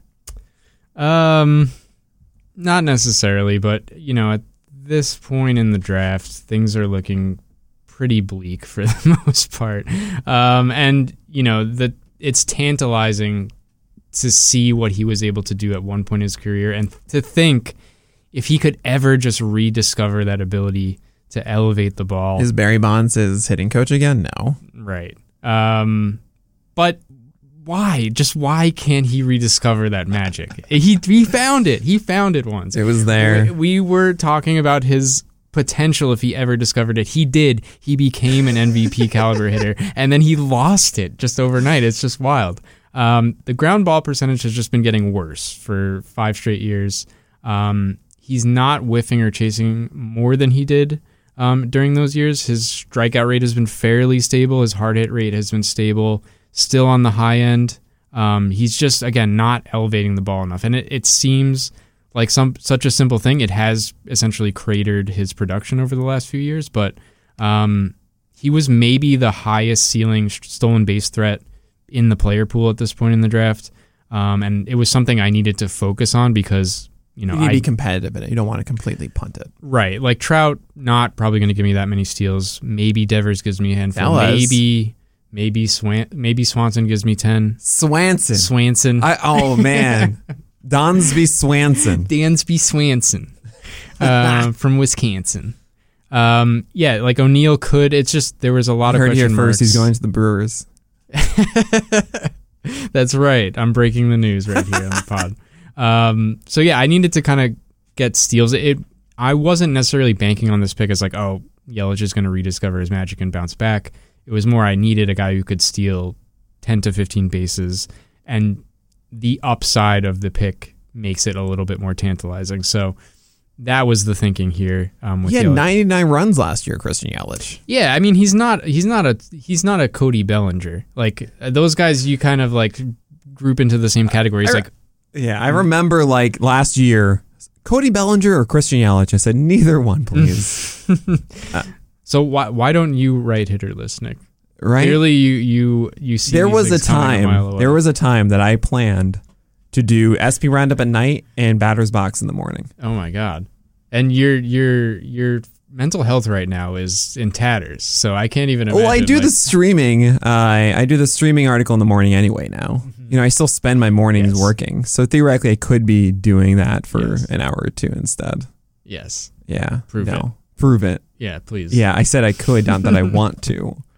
Uh, I cannot thank the entire Batter's Box crew for holding that down. Oh yeah. Shout out. Uh, and of course, Scott Chu for doing the hitter list. Um, that John is just so thankful for because I, I was terrified when you said you weren't doing it anymore. I was, Mm, oh, it's for the best. Scott has I carried mean, yeah, the torch. he's done so well. masterfully. Absolutely. Um, but I, yeah, Christian Yelich, it's fine. I get it. I mean, he'll get runs too. It's not like he's a complete dead. Yeah, I mean, You if know? things break right, he could go 2020 next year. OBP Like, was 39 in the majors uh, at 355. Mm-hmm. So we'll get a base enough to steal bases and get your runs. Okay. Uh, we got it. We really do have to speed through this. Okay, oh okay, my lord. Okay. Uh, we've got uh, Camilo Doval. You're like, oh yeah, right. Saves are a thing in my league. Mm-hmm. So you went with Doval. I like this pick a lot. Yeah, never pay for saves. Uh, it's another thing that me and Rick Graham are at odds on. Um, well, no, I would imagine Rick does agree with that. we actually we debated we debated this on uh, the podcast with Miles Nelson on his debate podcast. For So paying for saves. Yeah, oh, for, he for- was- on pitcher's duel. he This was is- for yeah. Man, that is. If you don't know, if you know what pitcher's duel is, you are a legit Pitcher List fan. I gotta say. Yeah. because that was one that ran about only four, and the Miles like I can't keep this up, Uh huh. and I'm going to move to other things. Really, I mean, he really he had to focus on other stuff.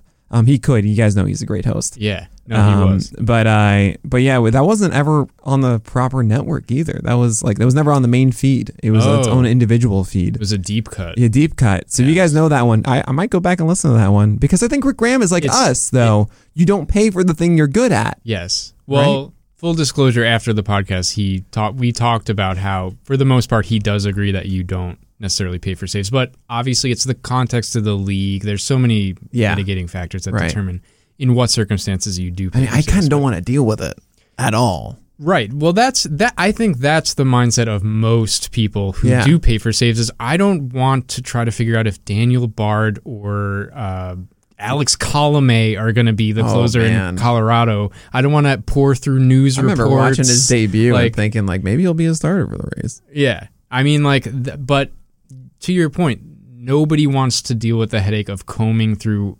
baseball news and beat writer tweets to try to figure out who the closers are. You want to draft Josh Hader, and you don't want to think about it. Yeah, especially if he's a down the round, my lord. People, Yeah. I'm telling you, man. So that's- I get it, I get it. But I am a psychopath, and I like to pour through beat writer tweets and local news and try to Well, get an edge on figure out who the closers are. at least you're aware of yourself. Yeah, absolutely. Th- that's the number one thing in drafts. Know who, know your skill, know your strengths and your weaknesses, and cater your drafting strategy to them. Absolutely. So I like to find diamonds in the rough with closers. I will never, ever, ever, ever draft a closer in the first 12 rounds. maybe? 12? You're Yeah. saying 12 because you drafted Doval in the 13th. Right. That's why you're saying that. Uh, Doval's a solid choice. I took Clay Holmes. Um, I, I call him the Adobe. mm-hmm. Um, and uh, you have Camilo here. Uh, now you get it. I now, got it. now Yeah, I got, now that's a good in, one. right? Thank you. you know it's good when it takes a couple seconds to sink in.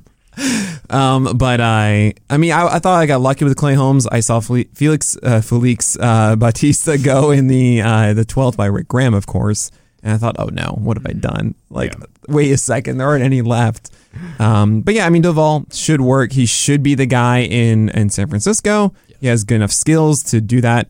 They almost got Judge. It could have been even a better save situation. Maybe they'll get Dansby. Mm-hmm. Brandon Crawford. No, not really going to happen. Well, we'll see. I'm going to move on. You got more stolen bases in Whit Merrifield. Maybe Yes. you're you're really Um, expecting this bounce back because he was much better in Toronto. Right. Well, mm, Yeah, was he? Eh, he wasn't. He had. So the thing was, they used him as a part-time player once he got to Toronto. So I think the issue with Merrifield last year was he didn't really have the opportunity to get into a groove, and then he got traded, and then he was a part-time player. So there was just never that chance to kind of straighten out his season, um, because the underlying numbers were really not all that concerning. He wasn't striking out more than usual. You know, he's getting up there a little bit in age now, especially for a guy who relies on you know his legs for most of his value, but. Um, yeah, just getting not- up there in age, and he's 33. I'm like, oh boy, I'm right there with you, man. oh I'm, man. I am 33 as well, um, and I have to say I am getting uh, my knees hurt climbing stairs, so I can't even imagine what Whit Merrifield is going through. Um, but you know, he, I just don't see anything in the underlying numbers that are like, oh, this is an age-related breakdown, and he's no longer Whit Merrifield of old. Like the strikeout rate was pretty much on par with his career norms. Um, you know, we're not expecting power for him, but the the barrel rate was you know essentially on par with what he's done throughout his career. Um, he maybe pulled the ball slightly more than usual, but it was still just at 35%. So he's still spraying the ball to all fields really well, which you love to see from a guy who you would expect a high batting average from. Sprint speed's still up there, 84th percentile. Um, you know, he swapped some line drives for more fly balls and ground balls, which, you know, the former you don't love to see from a guy who is a speedster. But um, again, there's really nothing glaring in the profile that's like, oh, this guy's breaking down. He's going to drop off a cliff. Um, so I think, you know, sometimes guys just have bad years. Sometimes they just can't really get into the groove for whatever reason. Uh, and I think he's a guy, especially given my lack of a second baseman, as you'll see throughout the rest of this draft, I just had to take a shotgun approach at second base and hope and hope that something sticks when the season starts. So he was a guy who was like, realistically, if he plays full time, he could probably give me eight home runs and 20 to 25 stolen bases and a, and a palatable batting average from second base. And that's really all I kind of needed based on my ros- roster construction. So, so yeah, Whit Merrifield, it's fine. It's fine. It's Whit fine. Merrifield. Yeah. It's, It's fine. uh, yeah, the whetstone. Um, the uh, the Blue Jays did get rid of Teoscar Hernandez, so there may be some opening in the outfield, um, possibly for Whit Merrifield. I'm just throwing that out there. I think Uh, Merrifield a free agent. uh, is he now? Is that why he was dealt? No, I think he's having another year with the Blue Jays. Oh, interesting. No, Okay. another blue year with the Blue Jays. Yeah. Um, so Merrifield, I, I do like this. The major concern is he had five caught stealing last year in 16 um, versus the four caught stealing. Uh, the it reversed, yeah, and four caught stealing 40 in 2021. So his efficiency is way down. Dave Swan on the other podcast made a fantastic point, being like, maybe we're focusing on the wrong people um, about stolen bases. It's not about uh, it's not about like how many you got. It's about your efficiency going up. Mhm. So efficiency went down for Merrifield. Maybe it goes back up. Yeah, especially with the larger bases. Um, I mean, that's touched on a lot. I don't know how much of a difference that's realistically going to make, but I you're not he- adjusting your draft strategy. No, it, no, yeah. no, no, definitely not. Um, but yeah, I mean, it could be enough to kind of get him back to being a palatable second base option. You know, and that and I think the Blue Jays lineup will still be really solid. And if he's clicking, he'll hit at the top of it, either first or second. So, Right. so Um, yeah, there's okay. potential. Let's move on here. Uh, after after Merrifield, you went and got another closer, Mhm. Alexis Diaz, who I think is one of the last ones here that actually has a job at the moment. Yes. yes. Um, I talked to uh, Greg Jewett at uh, First Pitch Arizona. Gave me they gave me a list of closers I had to talk about on stage. So it was a pretty funny moment. I remember the day before I was I was, I was on the, the pitching panel. I was really excited, all these guys, and they had one section that was about relievers. It's like, what? This isn't fair. You know, I'm I'm such a diva. Like I am, I refuse. You know, no. And I what I did, I was smart. So I don't. Y'all don't care what I think. Yeah. So I went and found Greg Jewett, Jewett of Reliever Recon there, and I asked them the exact question I was going to ask, get asked the next day. Uh huh. I thought you were going to say you dressed him up as you. I should have had him behind and done like a swap. yeah. Uh, funny. Uh, and I and I asked him like the exact question, and he gave me the answer, and I said on stage. So I asked Greg, and this is what Greg said to this because that matters more than what I think. Right. And of the list, he was saying Alexis Diaz Mm-hmm. is the one uh, that matters most here. Yeah. So I, yeah, he has a job. I mean, that's pretty much what I imagine. Yeah, I mean, it's much to the chagrin of the Cincinnati Reds that he has the job. They did everything to keep him out of the role last year. They even gave it to Hunter Strickland for a spell. Um, literally every person they put in that role blew like five five saves immediately. So I think they were trying to tamper with his arbitration price um, as teams who are in you know the kind of mindset that the Reds are typically do. But you know, to his credit, he was the only competent reliever in that lineup. Took you know took charge of the role, and I think he has it for now. So um, yeah, there's just the Reds aren't going to acquire a closer this offseason. They don't have anyone else in that pen, so the job is pretty safe. You know, if you're getting a guy, you know, the I think the there's going to be volatility there because he has control issues. There is volatility with the walk rate. But if you're getting 11 to 12, an 11 to 12 K per nine from a guy who likely has a stranglehold on the closer role, I think you take that all every day, even if he's only getting you know 30 save opportunities or whatever next year.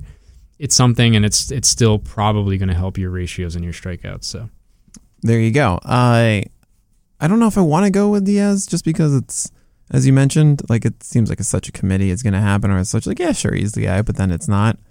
I mean, yeah, there's a chance they still tamper with his. Yeah. you know, I wouldn't put it past the Pirates or Reds to do pretty much anything if it means saving you know five dollars uh, on a player in the future. so Right.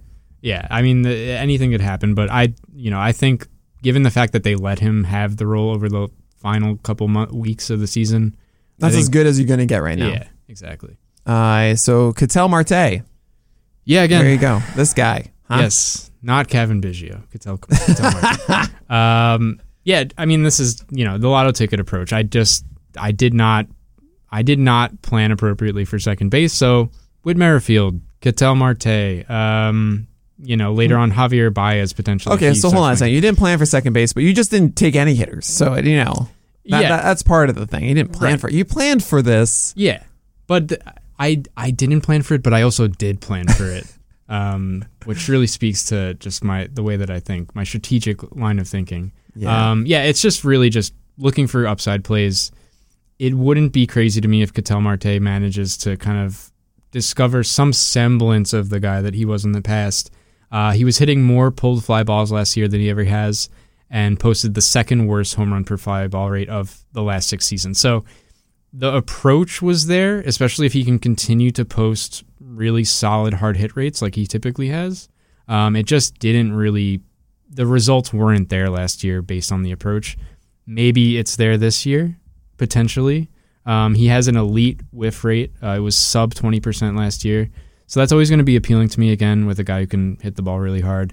I think if the underlying power and last year's approach remain, things could just potentially break right for him and he could hit 20 to 25 home runs, have a 280 average around there. Uh, he doesn't strike out a ton. So, yeah, second base eligibility, out, outfield eligibility, maybe some upside. That's all. That's all I'm, I'm looking for. Papa John's. Yes. I did a thing called Scouts Honor for a moment on the Nick and Alex baseball show Mm-hmm. where I had video of me scouting a hitter because I can do that. yeah. And so I watched Ketel Marte, and boy, did he look bad. Mm. Um, terrible swing decisions. Things like uh, chasing pitches out of the zone at 2 0, Mm. which to me is a. Mm, you can't do that. Yes. You can't. If you get any inkling of, you can't just sell out 2 0 out of the zone. It's got to be either, it has to be 100% a fastball down the middle or like your favorite spot or nothing in those situations, right? Stuff like that. Uh, and just, mm, man, it was really rough to see it, Ketel Yeah. Marte. hmm I, I wonder if that got into his head. I wonder if being on the Diamondbacks kind of just didn't have that morale. And it's possible that the young guys coming up for Arizona influence a guy like Ketel Marte to really get into action. You know? Yeah, Something to be. think about with it. I'm not going to write him off. Yeah. Uh, I, I want to share your optimism because 2021 actually wasn't so bad. It was 90 games, 16 home runs, and a 300 average. Right. Right? Yeah, so and he had um he tore his hamstring. Um so I think and he actually I think he exacerbated that last year. So I think that's something to take into account. He's probably not going to run it again and maybe it's a lingering thing that kind of affects him um for a long time. Um it's kind of interesting to your point with chase rate. It his chase rate is pretty much league average um overall, but yeah, he's probably not making great swing decisions and he wasn't last year. So yeah, highest swing strike rate uh, I've seen from uh, Marte. And just, it's even when making contact, there are times when, don't do this. This Yeah. is not the pitch that you should be swinging at. right, Uh, I mean, that's just me watching and eye test and who cares. yeah. Um, but it did seem he was, it really was stark for me at times. hmm So seal of approval for that. Okay, Alex Cobb is next. Uh, you went back to starting pitching, and you know it's interesting. Alex Cobb is not the guy that I would have put pinged you for uh, for chasing. Really? Well, because this is a Toby. Oh. Yeah, but you don't so. see that. Uh I mean, Alex Cobb was interesting. I think everyone was kind of targeting this guy for the second Oh half of the God. season just because of the underlying Statcast stats. and everything, Right. and, And it's, it's- guys, it doesn't work like this. Yeah, but it did. It did work last year like that. Uh, he had a second half 3.4 ERA. He's cut his home run rate by a third. The ground ball rate sat consistently around 60 percent. So there's a lot to like, I think, with Cobb, especially given the new pound, newfound velocity and the fact that the newfound velocity stuck and uh, had him sitting at 95 throughout the entire year. So um, I didn't see too much regression there, and I think that was kind of what made him a popular sleeper going into last season. If it sticks around again, I think that he has the profile to be a solid floor guy. Um, This is the time of the podcast where Metzelaar realizes how much I move my hands and look around at places like, what's what is Nick looking at? This is what I do when I talk. I just do that, and the Metzelaar has now started to do it as well. that's right. it makes it, it. I gotta say, it helps so much. yeah, it really does. Yeah, it, it lets it get out a lot better. it doesn't the- feel like it's something the. Italians understand. You know, you got it. Hands are a part of communication. Okay, I'm know? not going to outline what John is doing right now. Um, about Alex Cobb, he still had his volatility. Uh, In that three four ERA, it was it was some really good ones and then some bad ones, and uh, I don't think that he really broke out of it that much of what it was in the first half. For sure, it was it went a little bit worse than you know. I mean, the Giants' defense was wor- way worse than we thought. Uh, all the things was against Alex, Alex Cobb it's still a fastball splitter curveball approach. Curveball he throws early, people know it, and they hit it hard. The fastball, the sinker isn't that good. I mean, it, it, nah, it's fine. And then the splitter can't get so many whiffs, but the thing, as they call it, is not doing the thing that the thing is supposed to do. Then there's nothing else. Okay, so Steamer has him pegged for in their projection, eight K per nine. Would you take a, a over under on that? Probably higher because of the splitter. Okay, Because he's at a he had a 24% K rate, which is typically for me around a nine Mm, K per nine. okay, three point four six ERA. That's wow. That's um, for Steamer, who is really aggressive hmm uh, or conservative, I should say, on ERA and ratio. That is so high for Steamer. Uh, So like, or so low, I should say. So yeah, that's going to be south. No, north. I don't know how to think of it. Something of like the rankings going from the best to the worst. Right, it gets. It's going to be closer to four. Okay. It's you think The so his ERA. ERA will be like what three nine three eight? Yeah, something, like, that. I mean, uh, who knows? But you know, one, one game or one random thing, a three-run shot changes an ERA from like a three eight five to a three nine one or something. You know what I mean? yeah, but I mean, like, okay, so But yeah, it's it's, if- it's closer to four. Uh, What I'm getting at is, I wouldn't go for Cobb because it feels more. I don't know. You're going to drop this guy. yeah, potentially. Um, Do you so feel you, can you'd be starting him more consistently and everything? Okay, yeah. um, Like you want to be churning is my point. yeah, Yeah, it's probably something where I'd probably consult like your predictions for the first couple weeks of the season. And you're definitely not going to have Cobb. No. right. um, no, I mean there isn't much left else to chase. right. Too like so, guys, guys who went in the same area. but Ross Urquidy, Stripling- Urquidy, I think is a better one, uh, a safer one. Mike Soroka, why not? Those IL spots. Yeah, I guess. I I, you know, I remember Trevor I was Rogers. Oh, that's a fun one. Trevor Rogers. at this point, but I didn't know if he was Gonna. predicted to come back in time to be. Mm, we don't quite know yet. Yeah. Um, so yeah, I mean, I, I think at this stage in the draft, I It's think fine, that's a yeah. good point. Yeah, you should probably be going for either upside or a guy you can immediately stash on your IL and just pick someone up in that first week. He to seems fill the too boring. I don't see him being like a sub three guy. hmm You know, I don't feel like I feel like you you definitely want something you chase more. But the, to your point, hey, if I'm starting Alex Cobb the first weekend and things are good from there, and then I churn him away, Yeah. if that's your target, that could actually work. Uh, it's actually something I talk about a lot, and I might be changing my tune as I do more analysis on it. But the San Francisco Giants, the opening weekend, are getting the Yankees for three starts, and then get the White Sox after. Ooh. I'm assuming that Cobb is going to be starting those first three games. I don't think I'm going to be starting Alex Cobb against the Yankees. Now, if that was against Rocky Road or the Marlins, I'd be like, great pick right. because you're going to start him that first week, and then you do the churn that you always do, Yeah. right? Yes. This So- is why we need to fuse like Goku and Vegeta and become one omnipotent being. Then we got to get Rick Graham because he always wins. Yes.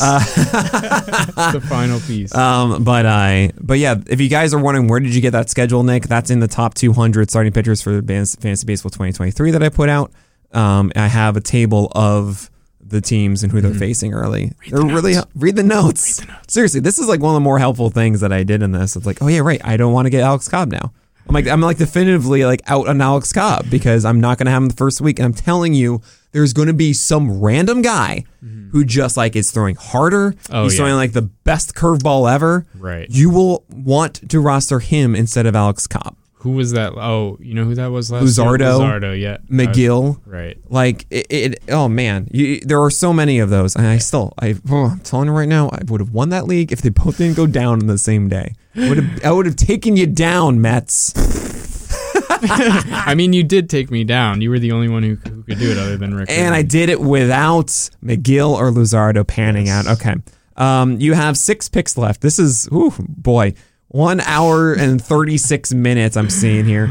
Travis d'Arnaud. In the 18th round, you always go for Travis d'Arnaud. He's like your favorite dude. I can't quit him. Yeah, I why not? can't quit him. Um. Uh, I mean, all right. I my strategy with catchers is the same as my strategy with closers. Just never pay for them. Right. Um, you can get one of those top tier guys, and yes, you'll have a little bit of an edge. But I just don't think the opportunity cost is worth it because, you know, if I was gonna go for, I'm trying to even. Okay, so Realmuto went in the fourth round. Um, and yeah, of course, that's going to be a much better pick and a much more productive catching pick than Travis d'Arnaud in the 18th round.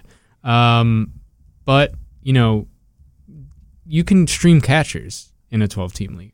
Um, it's it's doable. Half, more than half of the starting catchers in the league are going to be on the wire typically. So um, you can look at matchups. You can read the catcher streaming article. You can find guys. Dave Swan killing it. Yeah, absolutely. Um, so why why why bother reaching for those top guys if you're not in a super deep league? I just don't think the ed- the edge you get is worth the opportunity cost of a fourth or fifth round pick. So just wait and see what happens. You know, d'Arnaud, I think um, William Contreras is still in the picture, so that could be an issue for his playing time. But I could also see them doing like a catcher DH split between those guys and one of the team's bench bats. I think all of them could get you know 400 at bats depending on how the rest of the offseason shakes out. So, um, you know, he gave back a lot of the hard contact that he had when he first broke out in Atlanta a couple years ago. Um, but that's come with a lower strikeout rate. Um, I think the Atlanta offense is still elite. He's the better defensive catcher of the two, so that should help him secure some playing time. Um, and I just think the counting stats will be there based on the lineup. He'll have enough at bats to be useful. Something else will probably pop up over the first few weeks. You know, Alejandro Kirk was like a final round pick last year, so there's always going to be somebody who just pops up, and um, he's a fine placeholder for now that I think will be fine. Yeah, there you go. Yeah. He's fine. Yeah. All right. Seal of approval. No. I Jorge Mateo is next. Yes. Uh, well, it's funny because I'm not like seal of approvals are hard for me to give you right now. Like I'm going to give you one for Doval. Okay. If I didn't, I'm, I meant to give you one there. Okay. Um, because yeah, that is like the last good closer. Right. Um, good job. Thank you. Kenley Jansen also went, but fine. He's on the Red Sox that we didn't know at the time. Yes. Seal of approval, 13th round Doval. Okay. You got one for Dansby Swanson. Mm-hmm. I will give you, I'm going to give you a collective Shane Bieber fifth round. Oh, okay. Fifth, that's like a, just a whole thing of like you got value on starters. Yeah, I'll take it. Sure. Uh, uh, I'm a little debating on on Rowdy Tellez um, because Cron, Abreu, and Walker ninth round and tenth, and he went Tellez won the eleventh. Yeah. Those are like the last like bastion of it. But then again, you have Rizzo, Hoskins, and Mountcastle in the twelfth. And Yeah. is Tellez that much better? Maybe because of the shift, the average is okay and the power is there. Mm-hmm. Big boy hit hit ball hard. Yes. Yeah. Uh, I'll to take that from in the deep. Um, but uh, all right, Jorge Mateo now, shortstop. Yes. Um, again, I need stolen bases. Uh, he had the second most steals in baseball last year with 34, despite nearly having 100 fewer plate appearances than the guys behind him. Um, he also hit 13 home runs to boot, and I kind of think the pop is a little bit legit. He had a 6% barrel rate. Um, typically, I with barrel rate, I feel like you can do a quick eyeball test without having to like dig too deeply into things, and like a 7 to 8% barrel rate will typically correlate with around 20 home runs. So you can kind of like skew it in either direction based on what you're seeing and try to figure out like Sure. what their true power. Yeah, um, I, I do. I do it with like swing strike rate to K rate. Right. It's about double is normal. Yeah, so that's a really helpful metric. And I mean, a six percent barrel rate, you know, in a way, I think it, I think it backs up the 13 home runs for the most part. So to have a guy who has elite speed with the potential to give you double digit home runs, I mean, the walk rate was horrible. Um, it's probably somewhat to blame for his low run totals and the fact that over half his plate appearances came from the nine hole. Yeah, two six nine OBP Yeah, last year for Jorge Mateo. it's uh, yes, it's very bad, but um, these are guys that I think are valuable in 12 team leagues because again, you can use your bench and strategize to make sure that you're plugging him into the lineup only when you need him, right? So like if you're approaching the end of the matchup, end of your matchup, and you're behind in by two to three stolen bases or something over the last over the final weekend, you plug Jorge Mateo in because he can give you three steals in a day. He can give you four steals in a weekend. He's kind of like a specialist in a sense. So um, he was a guy that I thought was worth kind of bank, worth kind of taking a risk on. I think there's Especially considering you don't have too many stolen bases on this team. Yes, exactly. So this was kind of a guy I really needed to go after, um, and I think there's room for growth. He has a good um, hit distribution, goes to all the field, all fields really well. Again, decent power plus speed. Um, if he grows a little bit this year, if he improves his pitch recognition, his patience even a little bit, I think he could take a step forward. I think he's a guy who could move up a little bit in the lineup, maybe hit seventh or eighth. Um, and that alone will probably improve his run potential. Um, and you know the Baltimore Orioles are on the rise, so there could be a amazing supporting cast behind him uh, coming up. The birds are flying north. That's For the right. summer. absolutely. That's what they do, right? Um, so yeah, I mean he could go ten thirty, and that's easily I think within his reach if he plays every day. Um, the other numbers might not look very good, but he does what I needed him to do based on the way that my roster. The next time you draft him, can you please do it precisely at ten thirty? yeah, sure, I'll do do it it for you. Yeah, thank you so much. uh, this next guy is a reliever. Uh, 248 ERA, 0.91 whip, a 24% K rate with about 12% swing strike rate. Had nine saves down the stretch after his team's closer was traded. Who is this? This is It's- Jimmy Herget Yes, on the Angels. Jimmy Herget. And you, uh, this is interesting. So you're getting your third closer, and you actually, or a potential one, third reliever, and you're going to get a fourth later. Um, and this is an approach I'm seeing from you, trying to find those st- saves essentially later on the draft. And you do invest some of your draft capital deep in, in the second half on trying to find those saves. Yeah, so based on the way the league is set up, you can plug in four relievers pretty much. You know, you can find a reliever who has starting pitching eligibility and, and extend that, but I want to I want to win saves every week. Um, and I want to win ERA every week, and I want to win whip every week. I want to win every stat every week. but like so the way my roster is set up, right? I have these five really solid starting pitchers, and those guys are going to help me be in contention and probably win ERA and WHIP every week.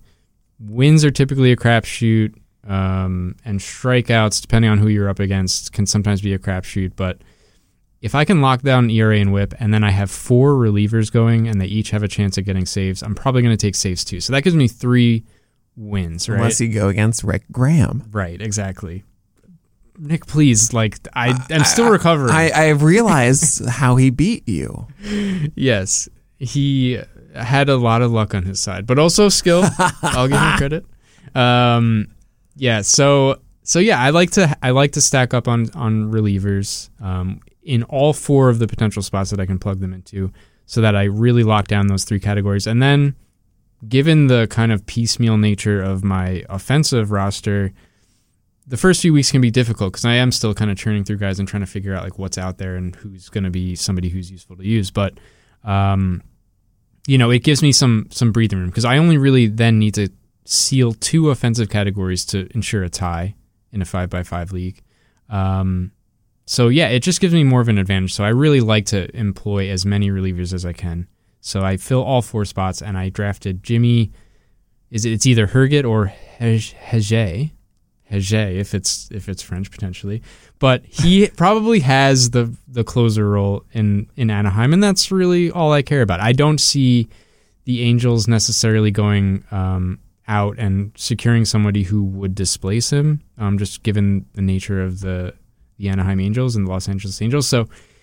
So yeah, he has the role. That's really all I want. If it doesn't work out at this stage in the draft, I just drop him and speculate on another guy who right. will probably get the job. So. I Herget's interesting because he has a whole lot of YM lock. That is all middle height stuff.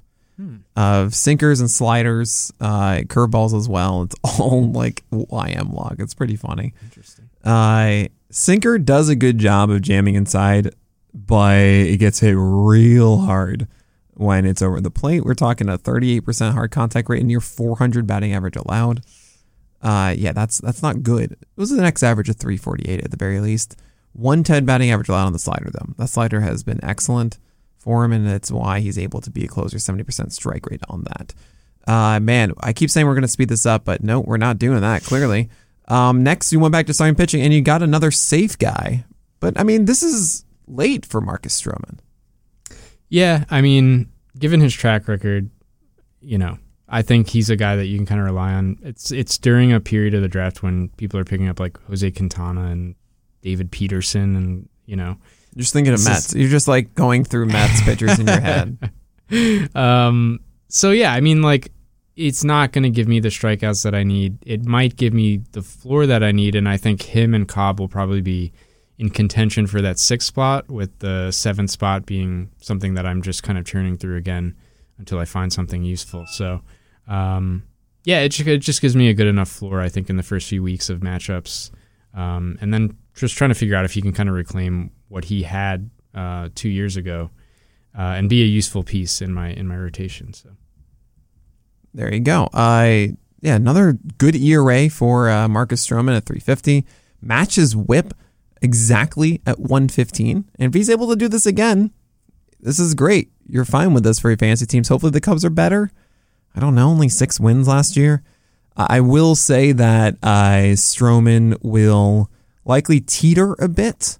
There'll be days when he just allows six run runs, and you're like, well, all right, see you later. But then the next day, it's like, oh, okay, cool, one run over six or something like that. Right. Um, it's the life of being a ground ball guy a decent amount.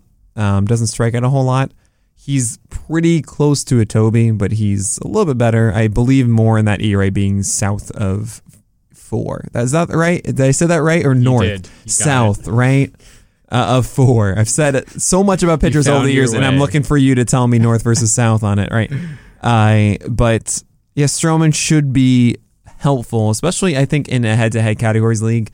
It's a little more stable. You feel better about this than taking chances and ruining your weeks. Mm-hmm. Um, so I get it. Um, now, what am I going to say? Oh, what is the team that Stroman is facing to start this season? Think about it. What would be a good realm, a range that you'd be willing to start Stroman in? Think about that. And it's the Brewers. Okay. Yeah, you're fine with that. You're going to start yeah, Marcus so. Stroman.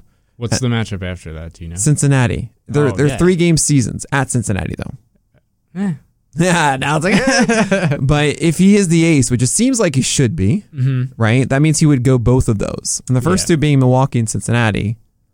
Yeah. I feel like you deserve a seal of approval for finding that in the 21st round. So you get one there. Because, yeah, you're trying to, okay, at this point, it's like, I need someone to start. Right. Here you go.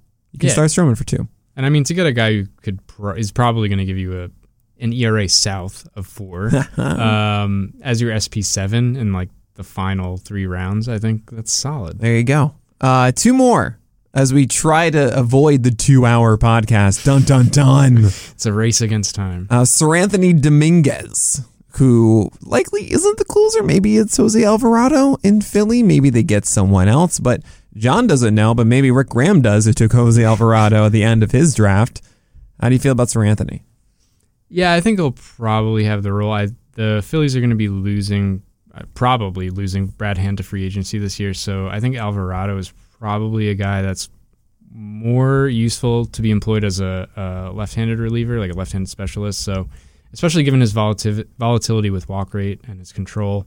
Um, yeah, Seranthony, I you know they they pretty much gave him the closer role at the end of the year and into the playoffs. So they clearly trust the guy to go with a big game on the line. Um, you know, the Phillies are spending right now, as we saw with the signing of Trea Turner, but again, I don't know if there's a piece out there that they would sign that could realistically displace him, and I don't think they have incentive to keep him out of the closer role the same way that you know the Reds did with Alexis Diaz last year, because again, I think they're going to be going for it this year. So I think he's probably one of the better relievers in that pen right now. I think he has the job. You know, 10 to 11 K per nine for a guy who probably has a, a solid grip on the role with my four and you know is ideally my fourth closer um, is kind of like right in that sweet spot for me so All right. I I don't know if I'm going to go after Seranthony, but hey, if you believe he's going to take the job, then he's going to take the job. Uh, maybe that is a good uh, gamble to take Mhm. right now because we don't know what's going on in the 22nd round. And uh, lastly, uh, we have Javier Baez, Yeah. 23rd round. Yep. 17 home runs, 67 RBI, uh, 64 runs, 9 stolen bases, 238 average for the Tigers last year. One of the biggest free swingers around, as you all know. Just a 4.4% swing uh, walk rate last year.